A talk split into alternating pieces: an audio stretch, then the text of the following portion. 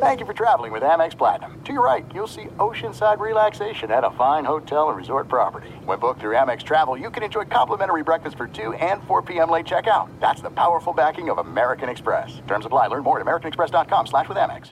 What's up? This your boy Lil Duval, and check out my podcast, Conversations with Unc, on the Black Effect Podcast Network. Each and every Tuesday, Conversations with Unc podcast feature casuals and in-depth talk about ebbs and flows of life and the pursuit of happiness. Unlike my work on stage, I tap into a more serious and sensitive side to give life advice and simply offer words of encouragement, yet remind folks to never forget to laugh. Every Tuesday, listen to Conversation with Unc, hosted by Lil Duval on the Black Effect Podcast Network, iHeartRadio app, or wherever you get your podcasts. Presented by AT&T. Connecting changes everything.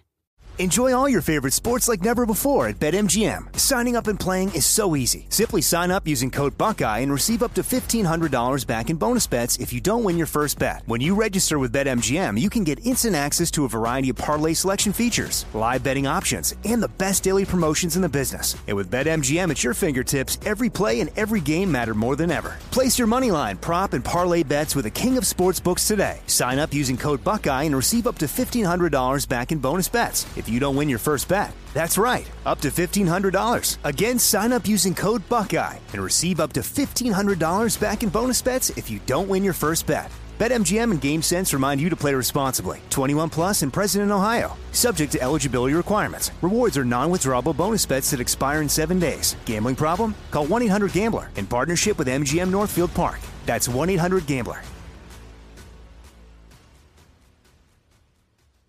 Hey, it's Jonas Knox. Are you tired of endlessly searching for work, applying for jobs, and never hearing back? Job openings vanishing into thin air? What if, with just one connection, you could link with dozens of companies that are hiring? What if that connection was a locally owned business ready to help without charging a fee? Express Employment Professionals is your one connection. Go to expresspros.com. With endless opportunities, it's time to try something new in your job search. Let Express Employment Professionals help you start at expresspros.com.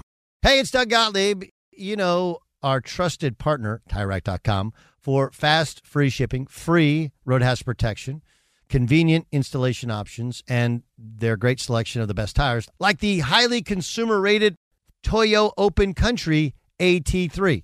But did you know they sell other automotive products? Wheels, brakes, suspension, just to name a few. Everything you need to elevate your drive, simply go to TireRack.com slash sports. TireRack.com. It's the way tire buying should be. You're listening to Fox Sports Radio. Radio. What up, America? Doug Gottlieb Show, Fox Sports Radio, live and direct to you from the city of Angels, where the Dodgers have a two games to none lead on the uh, defending champion Chicago Cubs. We'll get to how Joe Maddon is trying to finish the job he did not finish last year for the Cubs. Yes, I know he's the manager of the Cubs who won it last year.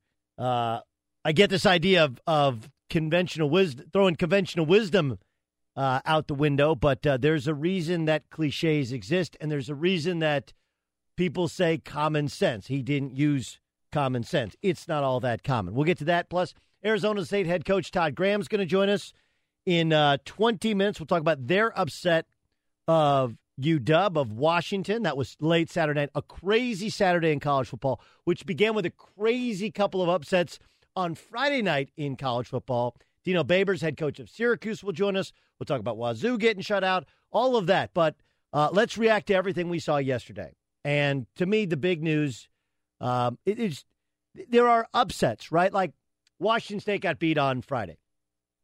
That's an upset. But like Washington State wasn't winning a national championship, right? Clemson losing their quarterback, losing to Syracuse, with the most difficult part of their schedule to come, likely without Kelly Bryant, their quarterback. Now, sudden, that is a that is a, uh, tectonic shift, right? Tectonic plate tectonics. Remember that? Did you ever learn that in school? Right? There's plates underneath the earth, and when they move, that's when we have earthquakes. That's how big Clemson's loss was because we thought there was Clemson, Alabama, and then everybody else. Now there's Alabama and maybe Georgia and everybody else. The same thing happened in the NFL. Look, the Giants beating the Broncos, that's a stunner to me. Right?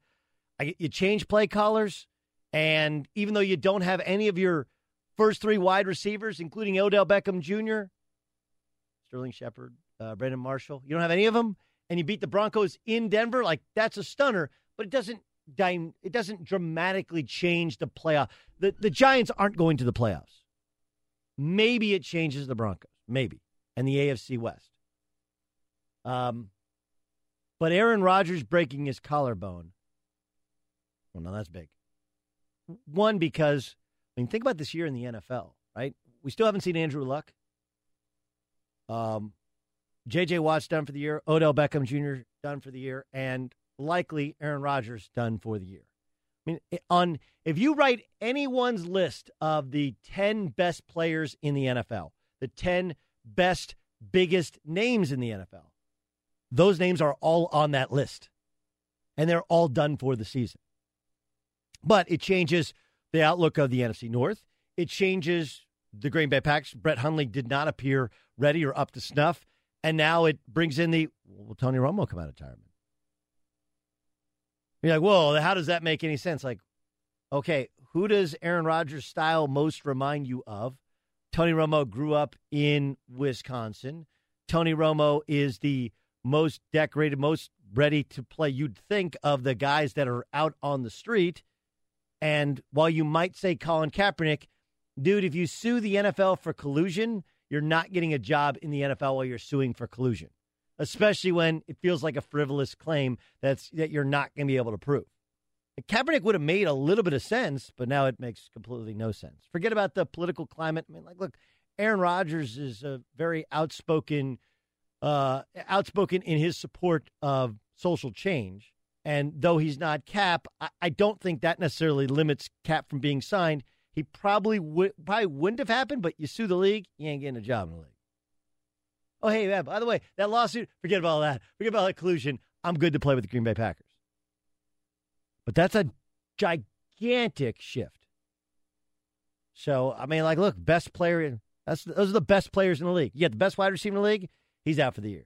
You got uh, the best defensive end in the league, he's out for the year. And now you have the best quarterback in the league, and he's out for the year. Like that's, crazy, crazy. And um, Doug Whaley did a lot of dumb stuff, and he probably shouldn't have said it with the Buffalo Bills. But when he said football is bad for your health, if you don't believe me, I give you Odell Beckham Jr., I give you J.J. Watt, I give you Aaron Rodgers. And oh, yeah, we're not even talking about CTE and the long term effects of playing football. All right, now I want to get to last night. Sports can do a lot of things. It can it can unite, right? Can unite a city, can unite a state, can be a unifying force. Um, but sports also, to me, can kind of bring you back to a previous time in a previous place. And last night at Dodger Stadium, it, it did just that. Here's, let me set it up for you, okay? 29 years ago, Kirk Gibson hit a walk-off home run against Dennis Eckersley in game one of the World Series. Last night was the anniversary of that iconic moment. What's crazy about it for me personally is not only that I, that I know that, but the night before, uh, my son is eight. Okay, he's playing in like an AAU tournament. They won their first game. My mom was there. It was like right down the street from where I grew up. My mom had to be there. So we went out and we went to a place called Taco Mesa, which is awesome if you're ever in Orange, California. Anyway, and we're sitting around and we're watching. We got like the last two chairs, last three chairs, where you could actually see the Dodger game, which was on TV, and it was right when uh, it was right at the end of the game when when the Dodgers won. And uh, I was explaining to my son this Kirk Gibson moment. And the great thing about today is you don't have to just tell him about it; you could show it to him. So I quickly searched on YouTube, found it, played it for him, and explained who Dennis Eckersley was, who Kirk Gibson was, why it was so unlikely that I was with my buddy Miles Simon, who's now an assistant with the Lakers, and I was at his mom's house, and Miles turned to me and said he's going to hit home run, and I was like, dude, he can't even walk, and of course he hit home run. Last night, Justin Turner comes up against John Lackey and hits a walk-off three-run home run to win Game Two. Now, I want to get to the historical context in a moment, but first, let me just deal with Joe Maddon. what a disaster he is with the bullpen. right? Like last year, he tried to ruin the Cubs, overcoming the curse of the Billy Goat. This year, it looks like he's completing the task. Remember, last year, all they did around the trade deadline was pick up bullpen guy, bullpen guy after bullpen guy, and then he gets the playoffs and he only uses three guys. I mean, it was crazy. Aroldis Chapman's arm nearly fell off. He was off the entire year this year because of how Joe Maddon overused him. And it wasn't like they didn't have guys. Maddon just didn't trust them. So he decides, like, look, to use John Lackey, questionable considering he's not a bullpen guy. To use John Lackey in the middle of an inning instead of to start an inning, considering he's a starting pitcher, questionable. To use John Lackey on back to back nights for the first time in his career, questionable. To use John Lackey against Justin Turner, who was three of three for six against John Lackey before he gave up the game winning three run home runs. It's kind of questionable. Put it all together, and what a disastrous series of decisions by Joe Maddon, who we all like and is a really good leader of men in a regular season. The mundane uh, days of uh, dog days of summer, he was good with the Rays. He's been good with the Cubs. He's found ways to not lose his stuff when these young Cubs weren't playing early in the year. Like, oh, that's great. But you get to the playoffs and you got a chance. You have Wade Davis. He's still employed by the Cubs, isn't he? Now, Wade Davis is coming off the most pitches he's ever thrown uh, as a reliever. But that was like five days ago. Maybe his arm's going to fall off, but I'm just stunned by it, blown away by it. And it's one of those things to which I, I understand that in baseball, sometimes you go away from conventional wisdom. You know, you don't always have to go righty, righty, lefty, lefty. Sometimes you go with the numbers. Sometimes you go with the feeling. Sometimes you go with the gut. Let's let's take a listen. Here's Joe Maddon on why he used Lackey. I'm just uh, betting on his experience right there as much as anything. Um, I know that he went out there and wanted and tried to make the pitches that he wanted to make. I knew that the crowd would not affect him, and it didn't. I mean, he just, you know, he, the, the first walk, he just kept trying to get Taylor to chase. Once he got to two strikes and he didn't chase, to, to the hitter's credit. And then I, I didn't see the last pitch to Turner, but obviously it was pretty good. Uh, pr- pretty good for who? For for Justin Turner? Because it was not pretty good for the Cubs. It was right down Broadway. Um, drawing on his experience, I get it. He's been part of three different World Series winning teams. He started Game Seven of the World Series uh, for the Angels, I believe, back in 2002. Uh, Ramos, is that correct? Was it? Did he start Game Seven? I think he, he started Game Seven of that World Series. He, he did. That was 2002. Yep. How many years ago was 2002? Right? It was 15 years ago. You're calling on experience. He has no experience out of the bullpen. And he has no experience going on back to back nights. And the only experience he has going against Justin Turner is bad experience. All right, well, uh, maybe Wade Davis wasn't healthy, wasn't ready. When you have a guy like that uh, coming off the performance that he had, to warm him up and then not use him is, is equally as bad. Like another warm him up, not put him in a game, and then ask him to pitch maybe two innings later. That's that's really not good form. So today, tonight, I really was waiting for that opportunity to grab a lead and then throw him out there. That was that's what it was all about. Um, there was no way he was pitching more than one, and uh, that was pretty much it. All right, so he wasn't. I don't want to be using more than one and to extend him. Closers are built for coming in in the middle when when the when there's a fire in the house. Okay, closers are firemen. Right, they come in and they know how to get everybody out safely. They're not scared of the fire. They respect the fire and they put the fire out. Okay? When you have a fire, you call a fireman. Right? Okay. They basically called a home builder and said, uh, hey, um, John Lackey, we know you don't do this for a living. We know you don't come in in high leverage situations. We know you don't pitch on back to back nights. Could you handle this because we don't want to call the fireman just yet because we don't have a lead? I understand going against conventional wisdom, but sometimes you need to use common sense.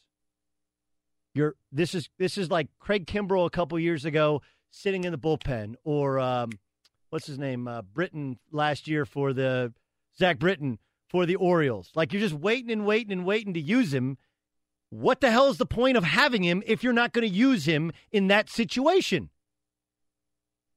So uh, I'm going to play for you a little bit later on the show the two iconic calls of Kirk Gibson's home run because as good as Kirk Gibson's home run was, Vin Scully and Jack Buck okay, the late great Jack Buck, were both on the call of that game, and both of their calls were incredible. And the home run, I love Justin Turner. I love the Justin Turner story. I love that he's from Southern California, and he, but it it's let please do not make it the same play. Okay, Dennis Eckersley was the best closer in baseball that year. Had one of the best seasons in the history of baseball as a closer that year. And Kirk Gibson could barely walk, and then he comes in and he hits home run. But the takeaway should be that while Joe Maddon, I guess, gets a pass, gets a mulligan because somehow they won a World Series last year.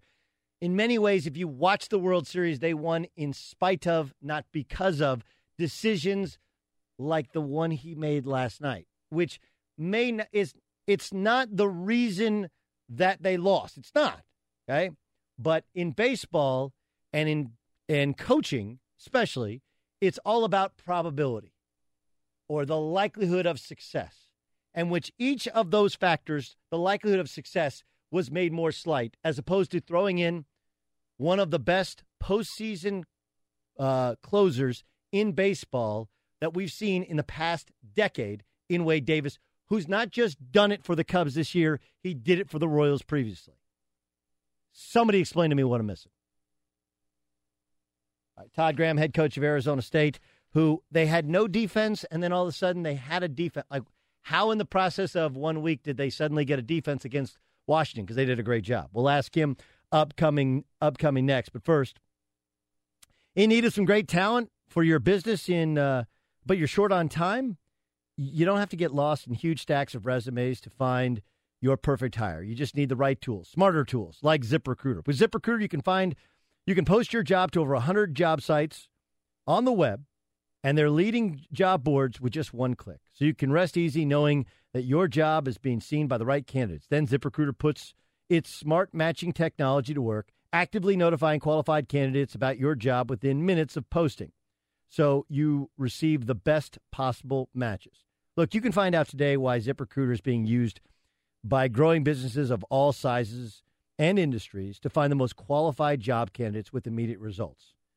I mean, ZipRecruiter is the smartest way to hire. So my listeners can post jobs on ZipRecruiter for free. Just go to ziprecruiter.com slash Doug. That's zip, Z-I-P, recruiter.com slash Doug. No wonder 80% uh, of employers who post on ZipRecruiter get a qualified candidate through the site within just one day. Try it yourself for free. ZipRecruiter.com slash Doug. At Farmers, we know a thing or two because we've seen a thing or two, like how to help so you can make sure you're ready for some of life's unexpected hazards. Stay ahead of the game with tips from a knowledgeable pro at farmers.com. We are farmers. Bum, bum, bum. Doug Gottlieb Show, Fox Sports Radio. Uh, we're expected to have Todd Graham, Arizona State head coach, in moments, but uh, I I want to do this. I, I you rarely get a chance to to have announcer porn, but that's what this is, uh, announcer porn. Um, Jack Buck, of course, is the father, uh, legendary father of Joe Buck, who works for Fox, and will call Major League Baseball's World Series yet again. Um, and he's a famous St. Louis Cardinal broadcaster. But what people forget, I think people forget about uh, the Kirk Gibson home run it was 88, Tommy Lasorda. Orel Hershiser, I believe, threw 100 and a million uh, uh, scoreless innings in a row in the regular season. I went to game two, and it was super boring because Orel Hershiser was pitching because nobody scored off Orel Hershiser. And, uh, like, look, people say really dumb things. Like, I've heard people say um, this one, you know, with the Austin Seferian-Jenkins fumble. Like, well, you know, the Jets weren't going to win anyway. Like, what? What are you talking about? If he scores that touchdown, the game changes dramatically. So, this ridiculous rule that the NFL has, you don't know the outcome of a game. I thought I knew that the Steelers were a mess, but they decided to run the football like they always do against the Kansas City Chiefs, and they beat Kansas City in Kansas City soundly yesterday. I, like everybody, thought the Giants were a mess. They had a litany of injuries. They didn't have enough weaponry. Of course, they're going to start 0 6. They're going to They didn't. Like, you don't know the outcome of a game, especially in the game when the Jets were super competitive and were marching the ball up and down the field against um, a terrible defense that the Patriots have. But I've heard people say, well, you know, the Gibson home run was game one. My job is to contextualize. First, obviously, to comment on the stories of the day, but contextualize what you're seeing and why it's important. Okay, what you should know about the home run 29 years ago was there was this air of invincibility that the A's had because they had McGwire, who was a bigger than life. I think he was a rookie or second year at the time, right? Remember, he had 49 home runs his rookie year, and they had Canseco. I mean, they had the Bash brothers. They were all juiced up, whatever. They had it. They were seen as unbeatable because good pitching staff, unbelievable hitting, and the best closer we'd ever seen in Eck. And with Orel Hershiser going in game two, well, that was a dub for the dub for the, the Dodgers. So had the Dodgers lost game one, all of a sudden, who knows? You don't know the, the outcome of the series. But once Eckersley became vincible, and you had Orel Hershiser, you get up two games to none, and it started rolling downhill for the Dodgers. So here's the setup. The runner on first. And uh, let's start. Which one do you want to start with? Should we start with Vin or we start with Jack Buck? Ooh, that's hard. This is sacrilege, I know. Here's the difference Jack Buck spoke to me because what he said was exactly what I felt when I saw the ball go out of the ballpark. Vin Scully painted a picture of the entirety of the story in quite kind of poetic form. Let's start with Vin. High fly ball into right field. She is gone. In a year that has been so improbable, the impossible has happened. I mean, that's. Can you imagine having that? Do you have that written down? Do you have that in your head? Okay, here's Jack Buck's call. Gibson swings and a fly ball to deep right field. This is going to be a home run. Unbelievable! I don't believe what I just saw. I don't believe what I just saw. Really remarkable stuff on Sunday. And Sunday was so good that I think Saturday, which was equally incredible in terms of surprises and upsets, kind of gets lost. So we'll we'll try and contextualize all of it for you. Anyway, eight seven seven ninety nine on Fox. Uh, let let's turn to the college game. Todd Graham joins us. He's the head coach of Arizona State. Uh, if you don't know, their defense was struggling mightily this year, and you flip it on, and the first half, Washington, who of course leads the Pac-12 in all these offensive categories, could not move the football against his defense, and Arizona State ends up taking down previously undefeated UW, the Huskies. And uh, Todd Graham joins us on the Doug Gottlieb Show. Coach, a couple days later, how's it feel? feels great. I tell you, it's a you know monumental accomplishment for our guys. You know, uh, to beat a top five team at home and uh, uh, obviously keep us in in first place in the South. So uh, it was a big, big win for us, and it was uh, really, really proud of our players and and just how disciplined we played and and just did a great job executing the plan. You mentioned discipline. You guys had a lot of problems with penalties all season long, and you only had one penalty in the game. So how how does that ha- like? I mean, it's, it's it's great to say we don't want penalties, but how do you play aggressive and play great defense and only get penalized once? Well, you know, we, we we're first in the league. I think we're top uh, seven or eight in the country in the fewest penalties. I mean, it's something we work and educate with our guys. I think it, I think it speaks a, a lot about your discipline of your players, and and because it's so important not to have negative plays, and and so you you don't want plays called back. You don't want to have those type of things, but you also want to be aggressive. So it's just you got to be aggressive. You got to be smart. And I think it's just all about teaching and preparing kids. All right, I mentioned your defense. Uh, you giving up what 31 30 52 35 even the win over Oregon 34 I hate to bring up those numbers. Those are the real numbers. And then all of a sudden like Washington uh, second half they started to move the ball and you guys got a little tired. But but first half couldn't move the ball. I mean what did you reinvent yourself? Did you change what did you do between the the Stanford loss and the game well, you know, one one we we did we made it we made some personnel changes. I think that really helped us up front on the defensive line. Uh, I think uh, you know one we've played some really good people. I think uh, you, you look at the people that we played. We we we weren't uh, we just weren't. Uh, we had two new coordinators. We're trying to get on the same page, and and it just took us a little bit. You know, you you don't have a preseason in college football, so it so it took us a little bit to get going and uh, you know we we wound up knocking off Oregon, a top 25 team, uh, I think in week four, and then uh, you know the Stanford game we turned the football over was probably the difference in that game. We played pretty well, uh, and then we couldn't tackle. I mean, we were there. We had guys at the point of attack, and Bryce Love just broke broke tackles, and we gave up big plays. Wound up losing by 10. So we just wound up putting everything together, and uh, they and Coach Bennett and the defensive staff did a great job. Had a great plan for what they were doing, and then. Um, you know, we, we came in. I think it was a mindset. I think I think when you look at those things when they happen, uh, you know, you, you just see a team that that wanted it more. You know, and and that that's the way we played every single snap.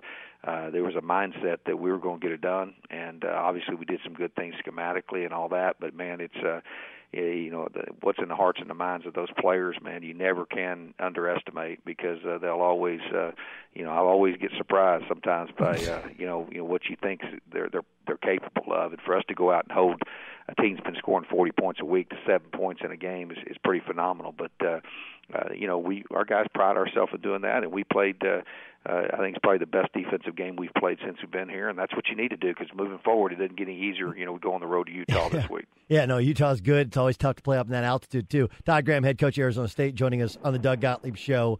Um, you know, look, you, you get the ball to start the second half, and you can't move it at all, and then they march it right down the field, and they they can't get to the end zone, and they missed a 27 yard field goal. One one of two field goals they missed inside of 30. I just Look, I know you missed a a field goal of your own, a 47 yard your own when you're up 13 nothing that kind of could have sealed the deal. But I'm just wondering if you're standing over there in the sideline after as eh, maybe the offense was a little tight out of the gate in the second half, thinking this is a, this is a sign. Like to miss the 27 yarder, what goes through your mind when you see the other team go through that? I'll be honest with you. I, I I I told myself I said the good Lord's with us now. I mean that that was especially the second one. I mean the second one hit the goalpost and and went off. But even if you know even if they make those two, we still win. But uh, but uh, you know one of the things on that play, that first field goal, that, that we had kind of they had struggled with field goals. You know their field goal kickers had missed uh, I think they're they might be last in the league as far as field goals, and so we felt like you know, we really pressured it. So we wound up pressuring the guy, wound up pulling. If he would have, I think if he would have kicked it where it would have been good, we would have blocked that one that they first one they missed. So so uh, we put some pressure on him there, and then then I think it just created some tension with the guy with with their kicker. The oh, second no one, he, he just bounces off the goalpost, but. uh the the, the the the good Lord was with us for for sure when it when it, that we, we that, that's what I was thinking when that happened. Uh, that's you, a good good sign. Uh, it was also a good sign. I mean, like, look, you want to say "good Lord" with you? That that I I believe it. Like sometimes I have a hard time believing it. This one I believe it. Fourth and three. You're at uh, you're at their 37 yard line, right? And like like look, they they're moving the ball on you in the second half, mm-hmm. and you decide to go for it. And like, look, first you ran it looked like you were going to run a hook and ladder play on on third down that you didn't get, mm-hmm. uh, but you on fourth down, you let Manny Wilkins, your quarterback, drop back and throw it. And I don't. He wasn't looking for for French love, was he? Like that. Well, what happened on the play is is is Kalen Ballage, who was in the throwing lane, should have been in the flat. So it kind of the play was a little bit, you know, not executed the right way. So he wound up throwing the ball. Kalen almost he reached up to grab the ball, and I think realized he wasn't supposed to be there, and and. uh wind up letting it go through. If he if he would have tipped the ball, we, it might not have worked. But it it was the play w- w- did not. We we didn't execute the play exactly like we we had it drawn up. So so we, you know he actually was supposed to be in the flat, and that would have that would have made the play because you know obviously uh, CJ was open. But uh, it uh, it wound up working out, and you know we were aggressive right there because you know you you're playing the you know defending conference champion and a playoff team. Uh, uh, top five team in the country. You know, you need to be aggressive, and I, I was proud of our guys and how they how they rose to the occasion. That was a heck of a catch by by CJ. No, well, wasn't wasn't an easy catch. No, no, and and look, I'm I'm looking, I'm sitting there watching it, going like, man. Coach is letting it all hang out with some of his, some of his play calling. Like, was there? I mean, like, look, I you almost feel like just just take a knee, just run the clock out. But but you were choosing to go for it. I I know that's that's your style, right? I I get it. Uh, but but but take me through that decision on the sideline when you're trying to figure out how to be conservative and how much to go for it. Yeah, and it's it, I, we don't always, you know, we don't always do that. I think it had has a lot to do with the opponent, you know, and and, and what you were saying, they were moving the ball on us, and man, I didn't want to give them the ball back. I didn't want to, you know, we only had a six point lead, and and you know, I didn't want to, you know, I didn't want to give give them the ball back, especially when we, and then you look and you see it. What are the plays that we have, and we'd already executed uh, that play for, uh, on a fourth down early in the game as well, and they they had, they'd struggled with structurally matching it up. And so we felt like there's a pretty good percentage we could get that play done, especially for you know a three yard gain. So uh, um, you know, we, you know, you're going to win those. You got to go. You got to, you got to, you know, we talk to our kids about put it in the left lane, put the hammer down. You know, don't. You got to go beat. You, you're going to, you're going to beat a champion, and you got to give Washington respect. Those guys were champion of the Pac-12 last year, went to the playoffs. I mean, and, and got a great football team, one of the best defenses in the country. I mean, they they've been pretty dominant this year. So if you're going to beat them, you got to take it from them. You you got to go beat them. So so so help us with this as as college football fans, right? Alabama right now, it, it there's going to be they got some some stuff to work through, but you feel like they're going to be there. Everybody else is losing a game. Some teams are going to lose two games. So if everybody has a loss or everybody has two losses, like how do we figure out who should play for the championship? I don't know. I tell you, and, I, and people probably hate me saying this, but I, I really think that. uh you know every you you know it's so different. If all the college fans are out there that that that, watch college football know that you know who, who's you know you, you go through the season as the season goes on it depends on your schedule and your makeup. Here in the Pac-12 I mean we we beat each other up. I mean we we uh, we've never never been a team since I've been here in 6 years go through the Pac-12 South and go undefeated. I mean so there's great parity and I believe there should be if you're a conference champion of a Power 5 conference you should be in the playoff that'd be 5 teams and you had three at large, you know, you can still keep your your your tradition of your great bowls like the Rose Bowl intact. Uh, but I wish they would. I wish you had that because if you win the you win your conference, man, that's what I'd love to see. I'd love to see you know ever conference champion from the Power Five and then three at large play. That uh, I think that couldn't do anything but you know. Uh, I, I think I think it'd be great. I think the question would be number of games. You know, you have you have, you had you had another game, and you know, like look, everybody, you you struggle with depth with your team. Uh, everybody seems to be struggling with depth, and could you keep enough guys healthy for the games that well, really, really matter. Well, get get rid of one of these one double A pre, you know, non-conference games. Yeah. You know, play play play eleven games instead of twelve. You know, we play nine conference games in our league, and I think our fans love that because it's the quality of games that you're playing. You know, and I I'm a fan of college football just just like everybody else, and I you know I I think they want to see those kind of games. You know, and uh, and and you want to see a true champion. You want to you want to see you know at the sure. end you, you know where people are playing at the end of the year matters, and sometimes people you know get a loss early or even two losses early and wind up at the at the end of the year playing probably as good or better than anybody in the country. So um, you know, I don't know. I don't, I don't know how they're going to figure that out, but it's going to be. I think it's going to be a pretty interesting year when it comes to that. No question, because it seems like parity reigns supreme. Uh, well, tell Coach Bennett, Phil Bennett, he did a great job. Now he's got to do it again against Utah. Coach, congrats on the upset win over uh, over UW, and we appreciate you joining us here on Fox Sports Radio. I appreciate you having me. All right, it's Todd Graham, head coach of Arizona State. Let's uh, bring in Steve DeSager with the latest. What do you got, Steve?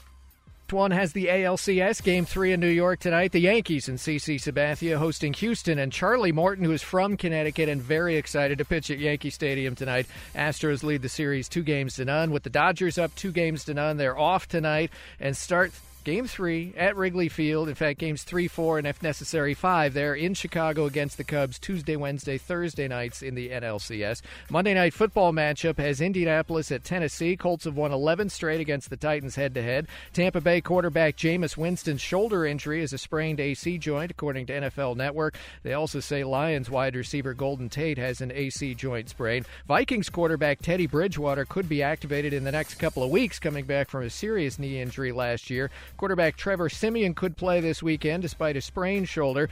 A 9 News Denver does say that Emmanuel Sanders will miss at least one game. The Broncos wideout suffered a sprained ankle last night. And by the way, uh, Brian Flood from Fox News media reporter says that NBC will not discipline Al Michaels for his Harvey Weinstein comment that took place during Sunday Night Football. The company said it was an inappropriate comment, but was acknowledged with an apology soon after the telecast. The ratings last night, by the way, first hour of that Monday Nighter from Denver, 15.8 million viewers. By the last hour, it was more like 12.8 million. Back to you. Um, yeah, but I don't think it was because of a bad Harvey Weinstein joke, right? Is you it saw the game, right? My wife I asked, "Is it Weinstein or Weinstein?" And who des- who decides? Like, look, I'm Jewish, and and by the way, I'm embarrassed by the Harvey that that he's one of our people. It's gross. Um, but uh, Yeah, I saw the game. The game was was a tough watch. I was watching baseball most of the time because I was and I was just flipping over like just stunned. Like how is this? How is this Yeah. even happening? Broncos were laying an egg at home. Bra- Broncos late today. I was kind of rooting for Brock Osweiler when he got in. Like, you know, I'd kind of like to see him stick it to the Cleveland Browns because everybody else is sticking it to Cleveland. They pass on Carson Wentz. He's lighting up the league. They pass on Deshaun Watson. He's lighting up the league. And they had uh, Brock Osweiler, but they, they couldn't do anything. Look, I'll, I'll just say this. I have cracked what would some would think would be an inappropriate joke on national television before.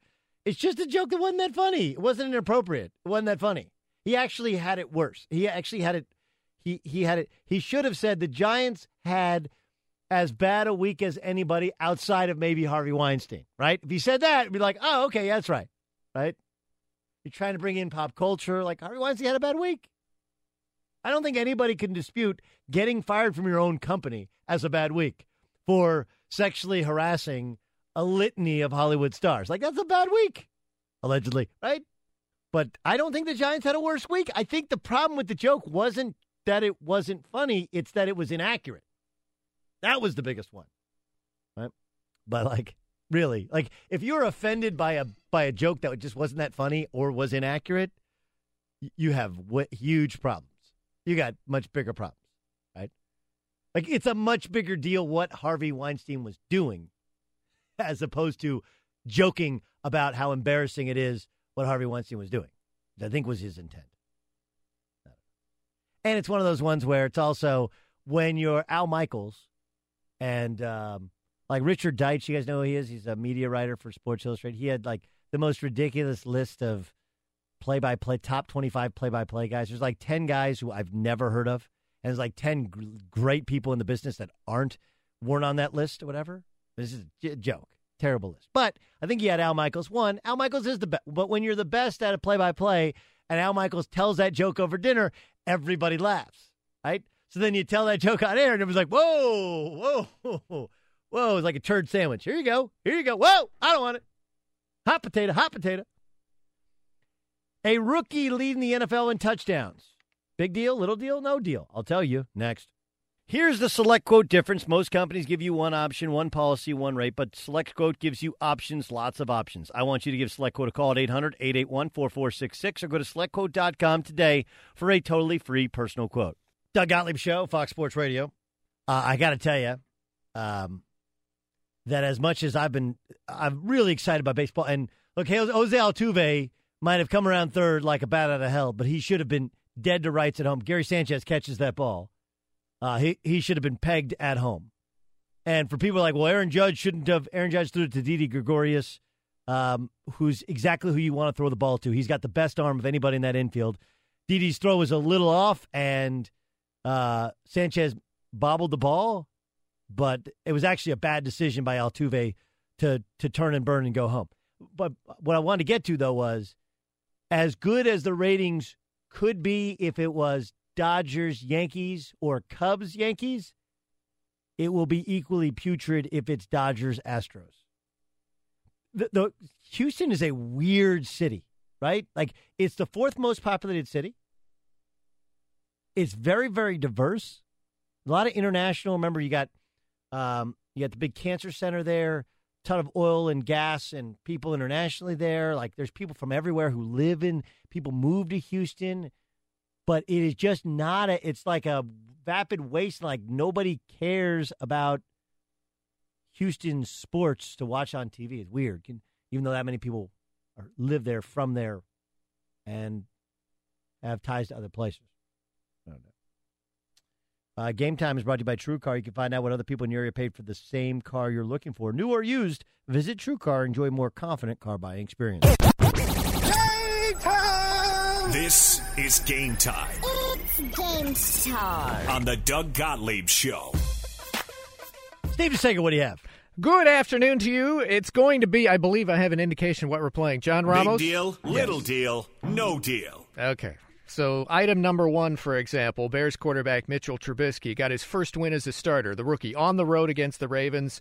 We're now three and three. Is that a big deal, little deal, or no deal? Wait, what, what now? Mitchell Trubisky road win, Bears quarterback, Oh. overtime game. Big. Big against the Ravens? Big. Huge. Huge. And huge for the Huge. for this season. You mean it will mean big things? No, I just think the idea of you going, uh, people respect the Ravens defense to go on the road, get a win. Hey, and honestly, like John Fox has done a good job. Like they've done a pretty good job with this team. Look at some of the wins they have. Ravens, they beat the Bears. Uh, should have beaten the Falcons. Um, so, but yeah, I mean, like, look, I, that doesn't mean that he's going to be a Super Bowl winning quarterback. But I think the thought that he would come in inexperienced out of North Carolina and be a disaster, he has not been since. Question two Texans rookie quarterback Deshaun Watson now leads the league in touchdown passes. He's up to 15 on the season after throwing three more in the win against the Browns yesterday. Big deal, little deal, or no deal? That's a that's a big deal. Uh, Deshaun Watson is, I think he's leading the NFL in touchdowns. Mhm. Yeah, I think that's kind of a big deal. And um, considering the thought was that he would have to be refined. Remember, slid down some draft boards, coming out of the system he ran at Clemson. Um, he's had he's had an incredible amount of confidence.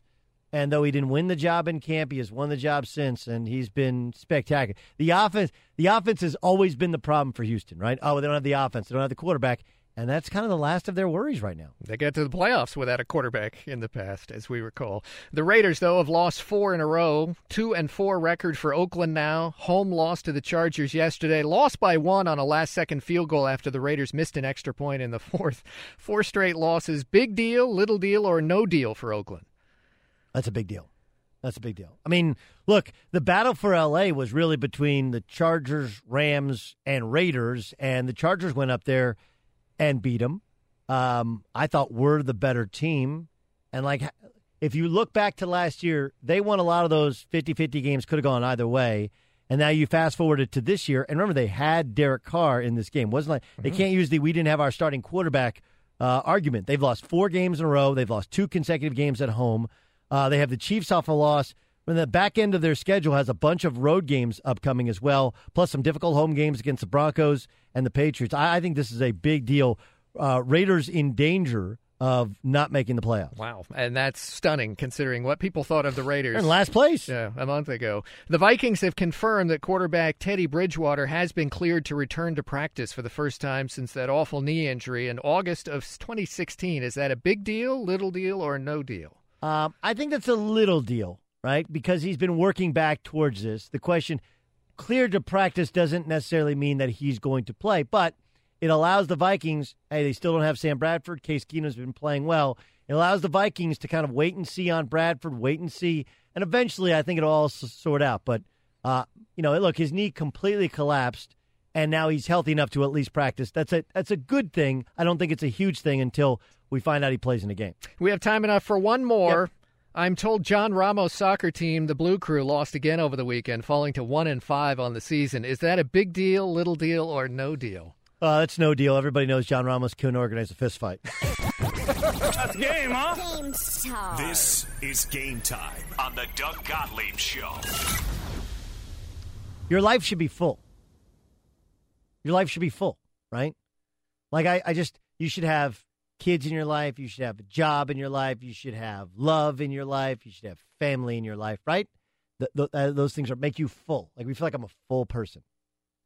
Sp- a sports weekend should be full, and I feel like we had a full sports weekend.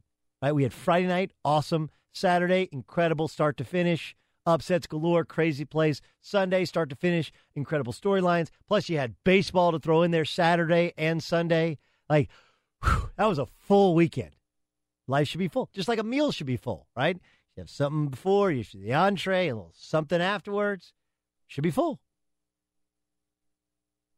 That was a full weekend in sports.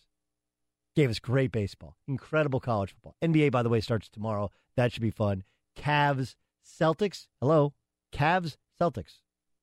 How good is that going to be? Oh man, what a full weekend! I still don't understand or agree with, obviously, Joe Maddon's thinking. Um, and it, it it was obviously confirmation bias that John Lackey gave up the three run home run, but I didn't like the thinking before that. It might be the biggest story of the weekend that everyone has forgotten about. Syracuse took down defending national champion Clemson. We'll be joined by their head coach, Syracuse's head coach, Dino Babers. He joins us next in the Doug Gottlieb Show. Boom! What up, America? Doug Gottlieb Show, Fox Sports Radio, live and direct from the city of Angels. Welcome in. Dino Babers, head coach of Syracuse, moments away, fresh off an upset, which uh, seems like a week ago. It was really just Friday night, right?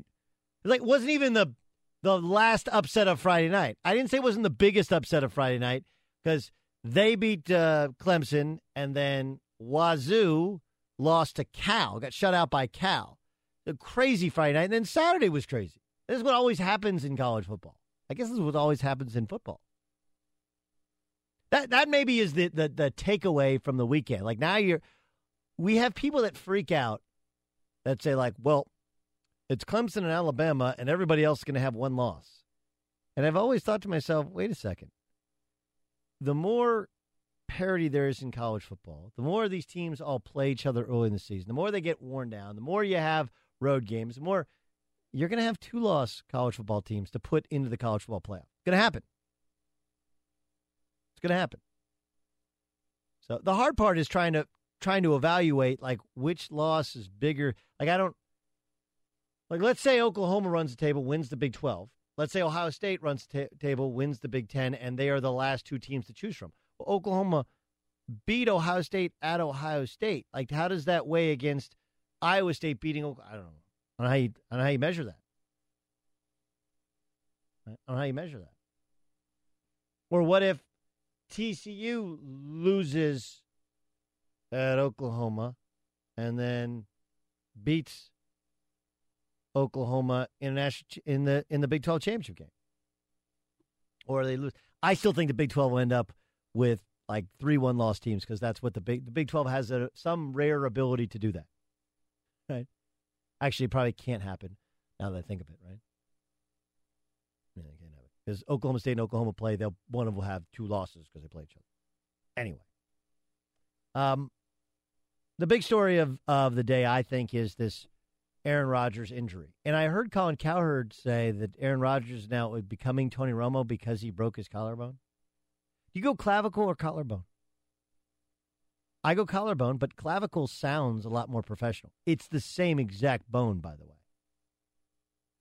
Um, I, do you know that the collarbone, the clavicle, again, same thing,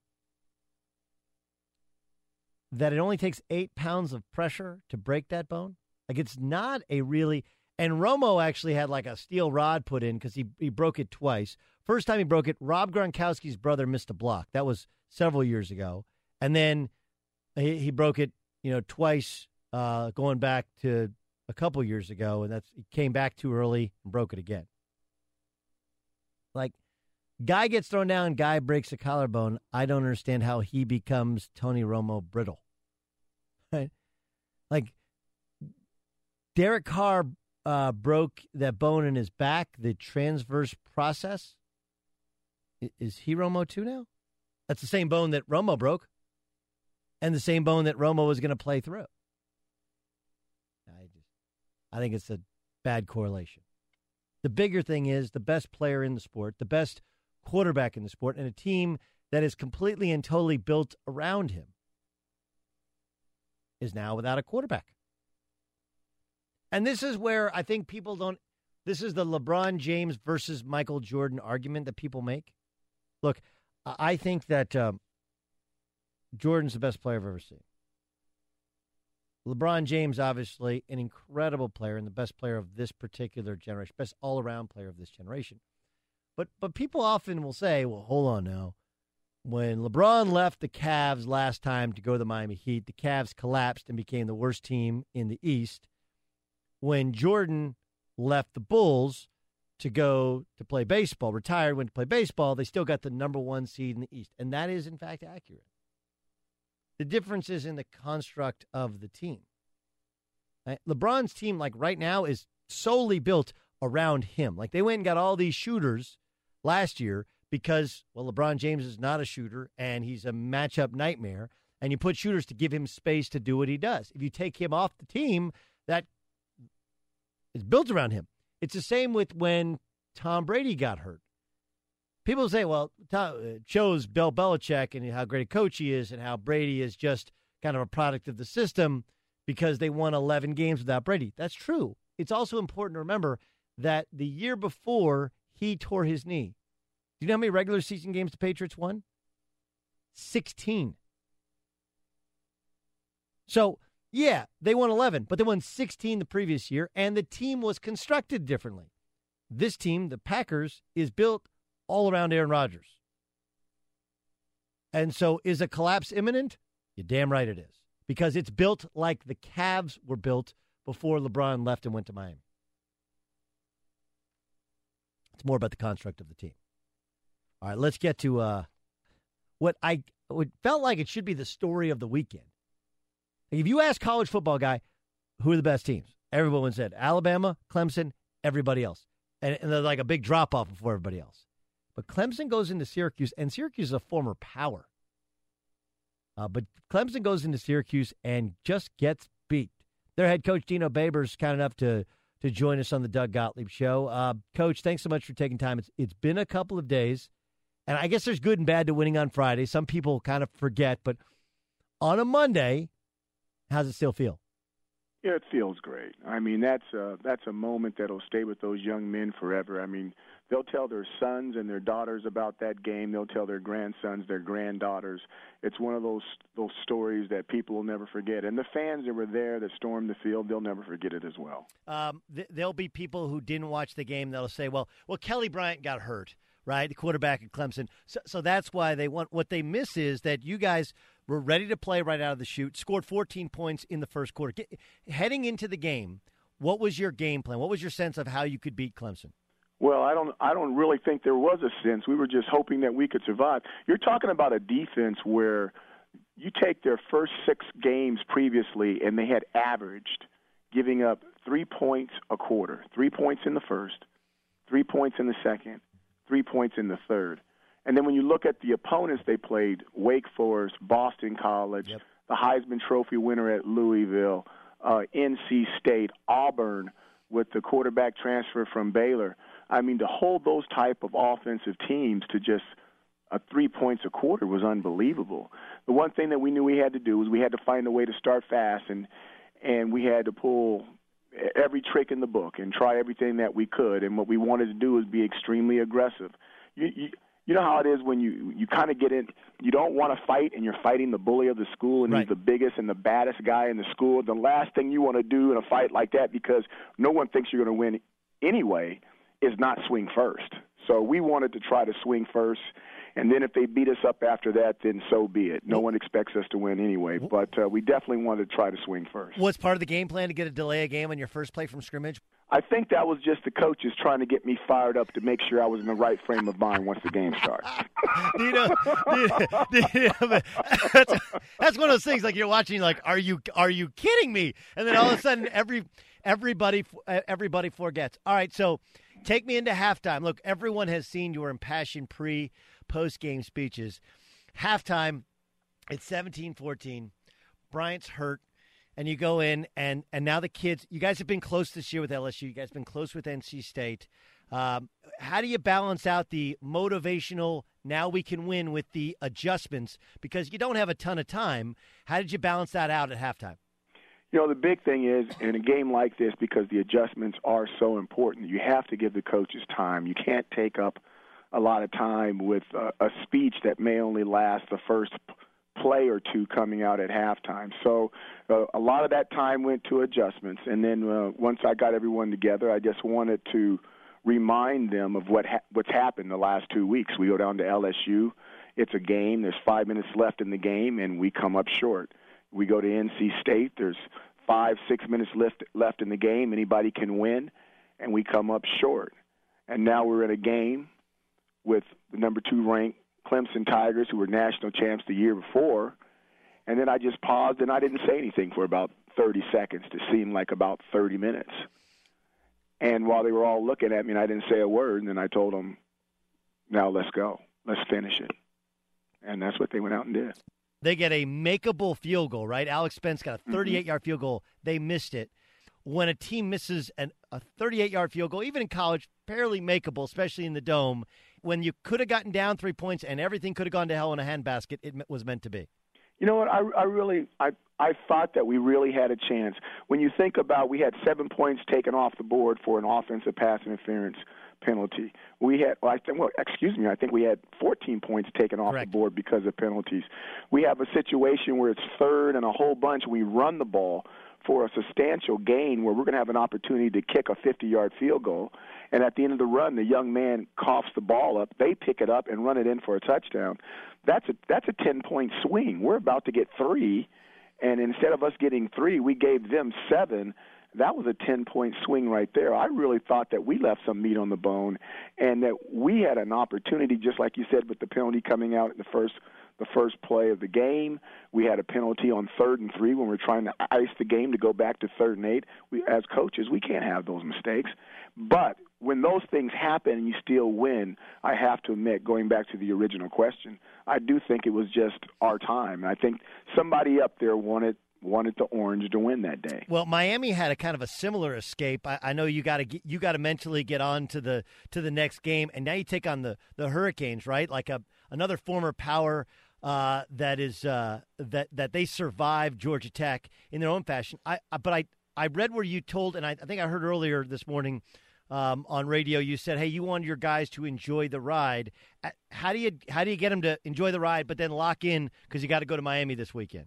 Well, I think the biggest thing is you got to let it get it out of their system. You know, um, the way social media is, and nowadays, and with the millennials it's you don't have control over your young people the way we used to when we were coming up, when we were going through the old timers. I mean, there was one newspaper, a local newspaper. You controlled the the media content. There was no phones that could talk to you, no phones that were computers. It was, in fact, phones were like giant walkie-talkie bricks in the black and white movies. It, it was. It's a totally. It's a totally a different deal. But nowadays they have so much contact, so much content that's out there on the airwaves that to try to keep them from it is being a little bit naive and and and not real with what's going on in the world. So instead of doing that, I said, okay, let's do something different. Let's let them feed on it, gorge on it, and when they get done and they get tired of eating, okay, we're going to bring them back here Tuesday and get them back into shape and get them ready to play an undefeated ACC opponent that's leading the other side of the conference on their home field on a historic program that's won national championships before. My mom's a Syracuse alum. I know I, I worked for your boss, uh, John Wildhack, uh, when I was over at, at, ESPN. It's there's a there's a powerful alumni contingent. I'm sure you've gotten texts from people who you want to text back, "Who this?" Right? Like, who is this? Uh, biggest name or most interesting text you received after the win last Friday night? Oh, there's a lot. You're going to get me in trouble for that. I mean, the, uh, the first one that jumps off is Mike Tirico. Oh, Tirico is unbelievable on text, right? He'll be in the middle of calling a game and send you a text. I'm, I'm sitting there going, where are you at, and how are you texting me from right now? And he's talking about some uh, some tarmac with some plane that he's going to get in trouble. Some waitress, I mean, airline stewardess is going to get him or something. I mean, he he was unbelievable. But I I've got major boosters, major alumnus. I mean, it's it's been unbelievable. And that's not counting ex players, coaches that are happy for me. It's it's really been I think I had after the game I had close to 300 text messages and I didn't get done with them until 12:30 in the morning. Wow. Well, listen, congratulations. Uh, get when they get back tomorrow, uh, get them back ready for that big trip to the U as they're uh, they're atop the other side of the conference. But enjoy this victory lap; it's well deserved, and we appreciate you joining us. Thank you so much. I appreciate you guys. Have a great day. All right, that's Dino Babers, who's uh, always got great energy. Obviously, it took him a long time to get this opportunity, and um, if you go back to this is his third job, and uh, he's double digit wins in both his previous spots, Bowling Green before uh, before getting to the Cuse. Uh, it, it appears there are bright things on their horizon. You already know how much I love Dollar Shave Club razors, but did you know they offer so much more. They make their high, own high quality personal and gro- grooming products for your hair, face, skin, shower, everything. When you're at the store shopping for your personal grooming needs, there are just so many options. So instead, use Dollar Shave Club razors, body cleanser, hair gel, or pomade, goop, whatever you want. Uh, even butt wipes. Dollar Shave Club has you covered head to toe with high quality stuff that looks leaves me looking and feeling great. Right now, you can try it all for just $5. That's right. The first month starter set, just $5. You get shave butter, which is like shave cream. Only get the like the best shave of your life. Body cleanser for the shower. Butt wipes for well whenever you need it, and a month of their best razors. After that, replacement cartridge ship for just a few bucks a month. Don't miss out. Get your starter set for just $5 today. Exclusively at dollarshaveclub.com slash Gottlieb. That's dollarshaveclub.com slash Gottlieb. At Farmers, we know a thing or two because we've seen a thing or two, like how to help so you can make sure you're ready for some of life's unexpected hazards. Stay ahead of the game with tips from a knowledgeable pro at farmers.com. We are farmers. Bum, ba, bum, bum, bum, bum. Every week at this time of the Doug Gottlieb Show, we're uh, just thrilled to be joined by a two time Pro Bowler. Strongly opinionated DeAngelo Williams joins us here on the show. Um, all right, dude, there's a ton of stuff I, I would assume you'd want to get to. Like, I'm assuming you want to talk about the Steelers and finally giving the ball to Le'Veon Bell, something you've called for in the past.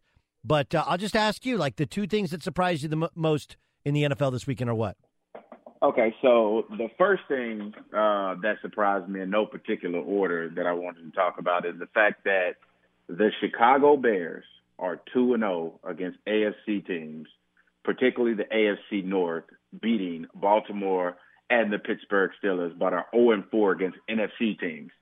Uh, that's what surprised me. Secondly, number one, this is what surprised me out of the entire NFL. I want to publicly issue an apology to Adrian Peterson because I thought he was washed. That once he went to Arizona, that not not not that he was washed.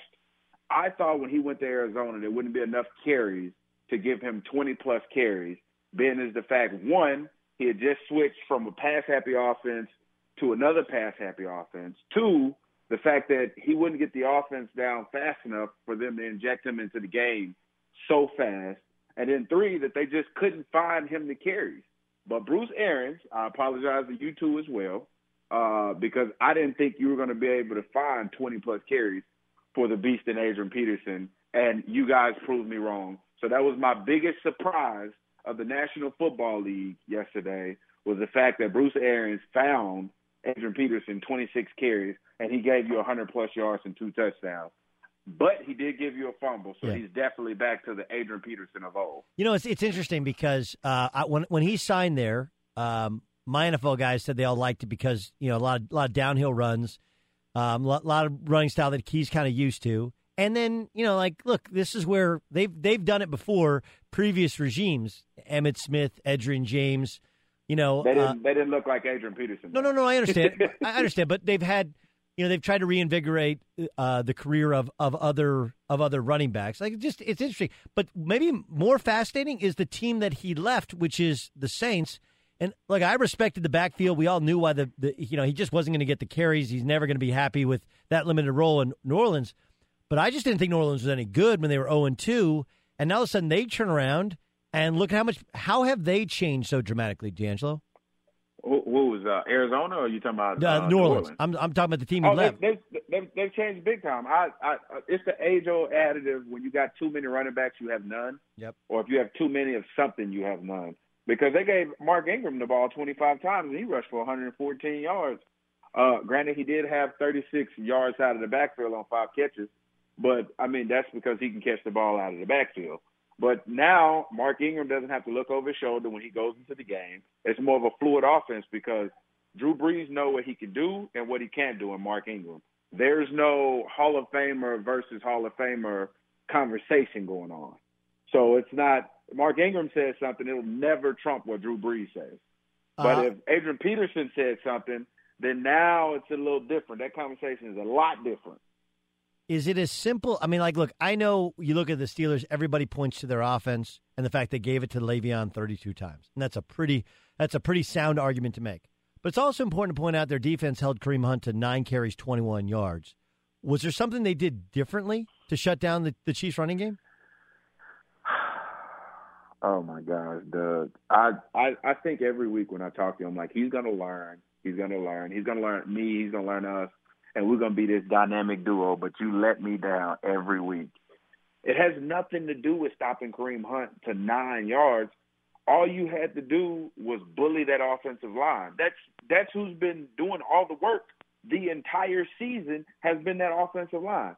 You hit him in the mouth and you bully them. There's no way that running back can get up and do what he does. However, he did contribute in the passing game, and I knew that that was going to happen because Pittsburgh they preach shut down the run, shut down the run, shut down the run.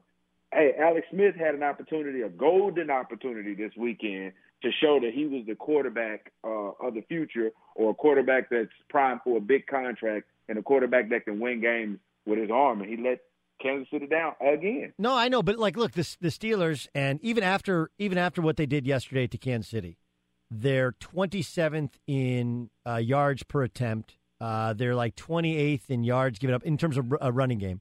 Uh, like yeah. they, they, I know what they preach, but they haven't been stopping the run. And then yesterday yeah, they did they, stop they, the run. Every every team that they've played thus far haven't had a rushing attack like the Kansas City Chiefs. What people don't understand is everything that the Kansas City Chiefs revolve around getting the run game going.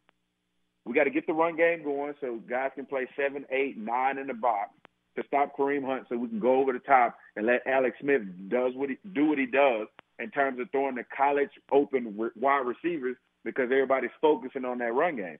Well, he didn't have that this weekend. He had to make those accurate throws that he sometimes doesn't make that a lot of people think he makes all the time in this game. Doug Gottlieb Show, Fox Sports Radio. That's the voice of DeAngelo Williams. Uh, how concerned should the Raiders be? They're two and four now. Derek Carr did play, and they got beat at home by the Chargers. How concerned should they be? They shouldn't be concerned at all. I was concerned last year when they had a good season last year, but they're back to the Oakland Raiders of old we all know this Oakland Raiders team. I mean, two and four. it's only different because it's this year, not last year. But if you compare them to the last five or six seasons that they've had, they this is where they this is the Oakland Raiders that we know. The Oakland Raiders we don't know was the Oakland Raiders of last year. What's the matter with the Falcons?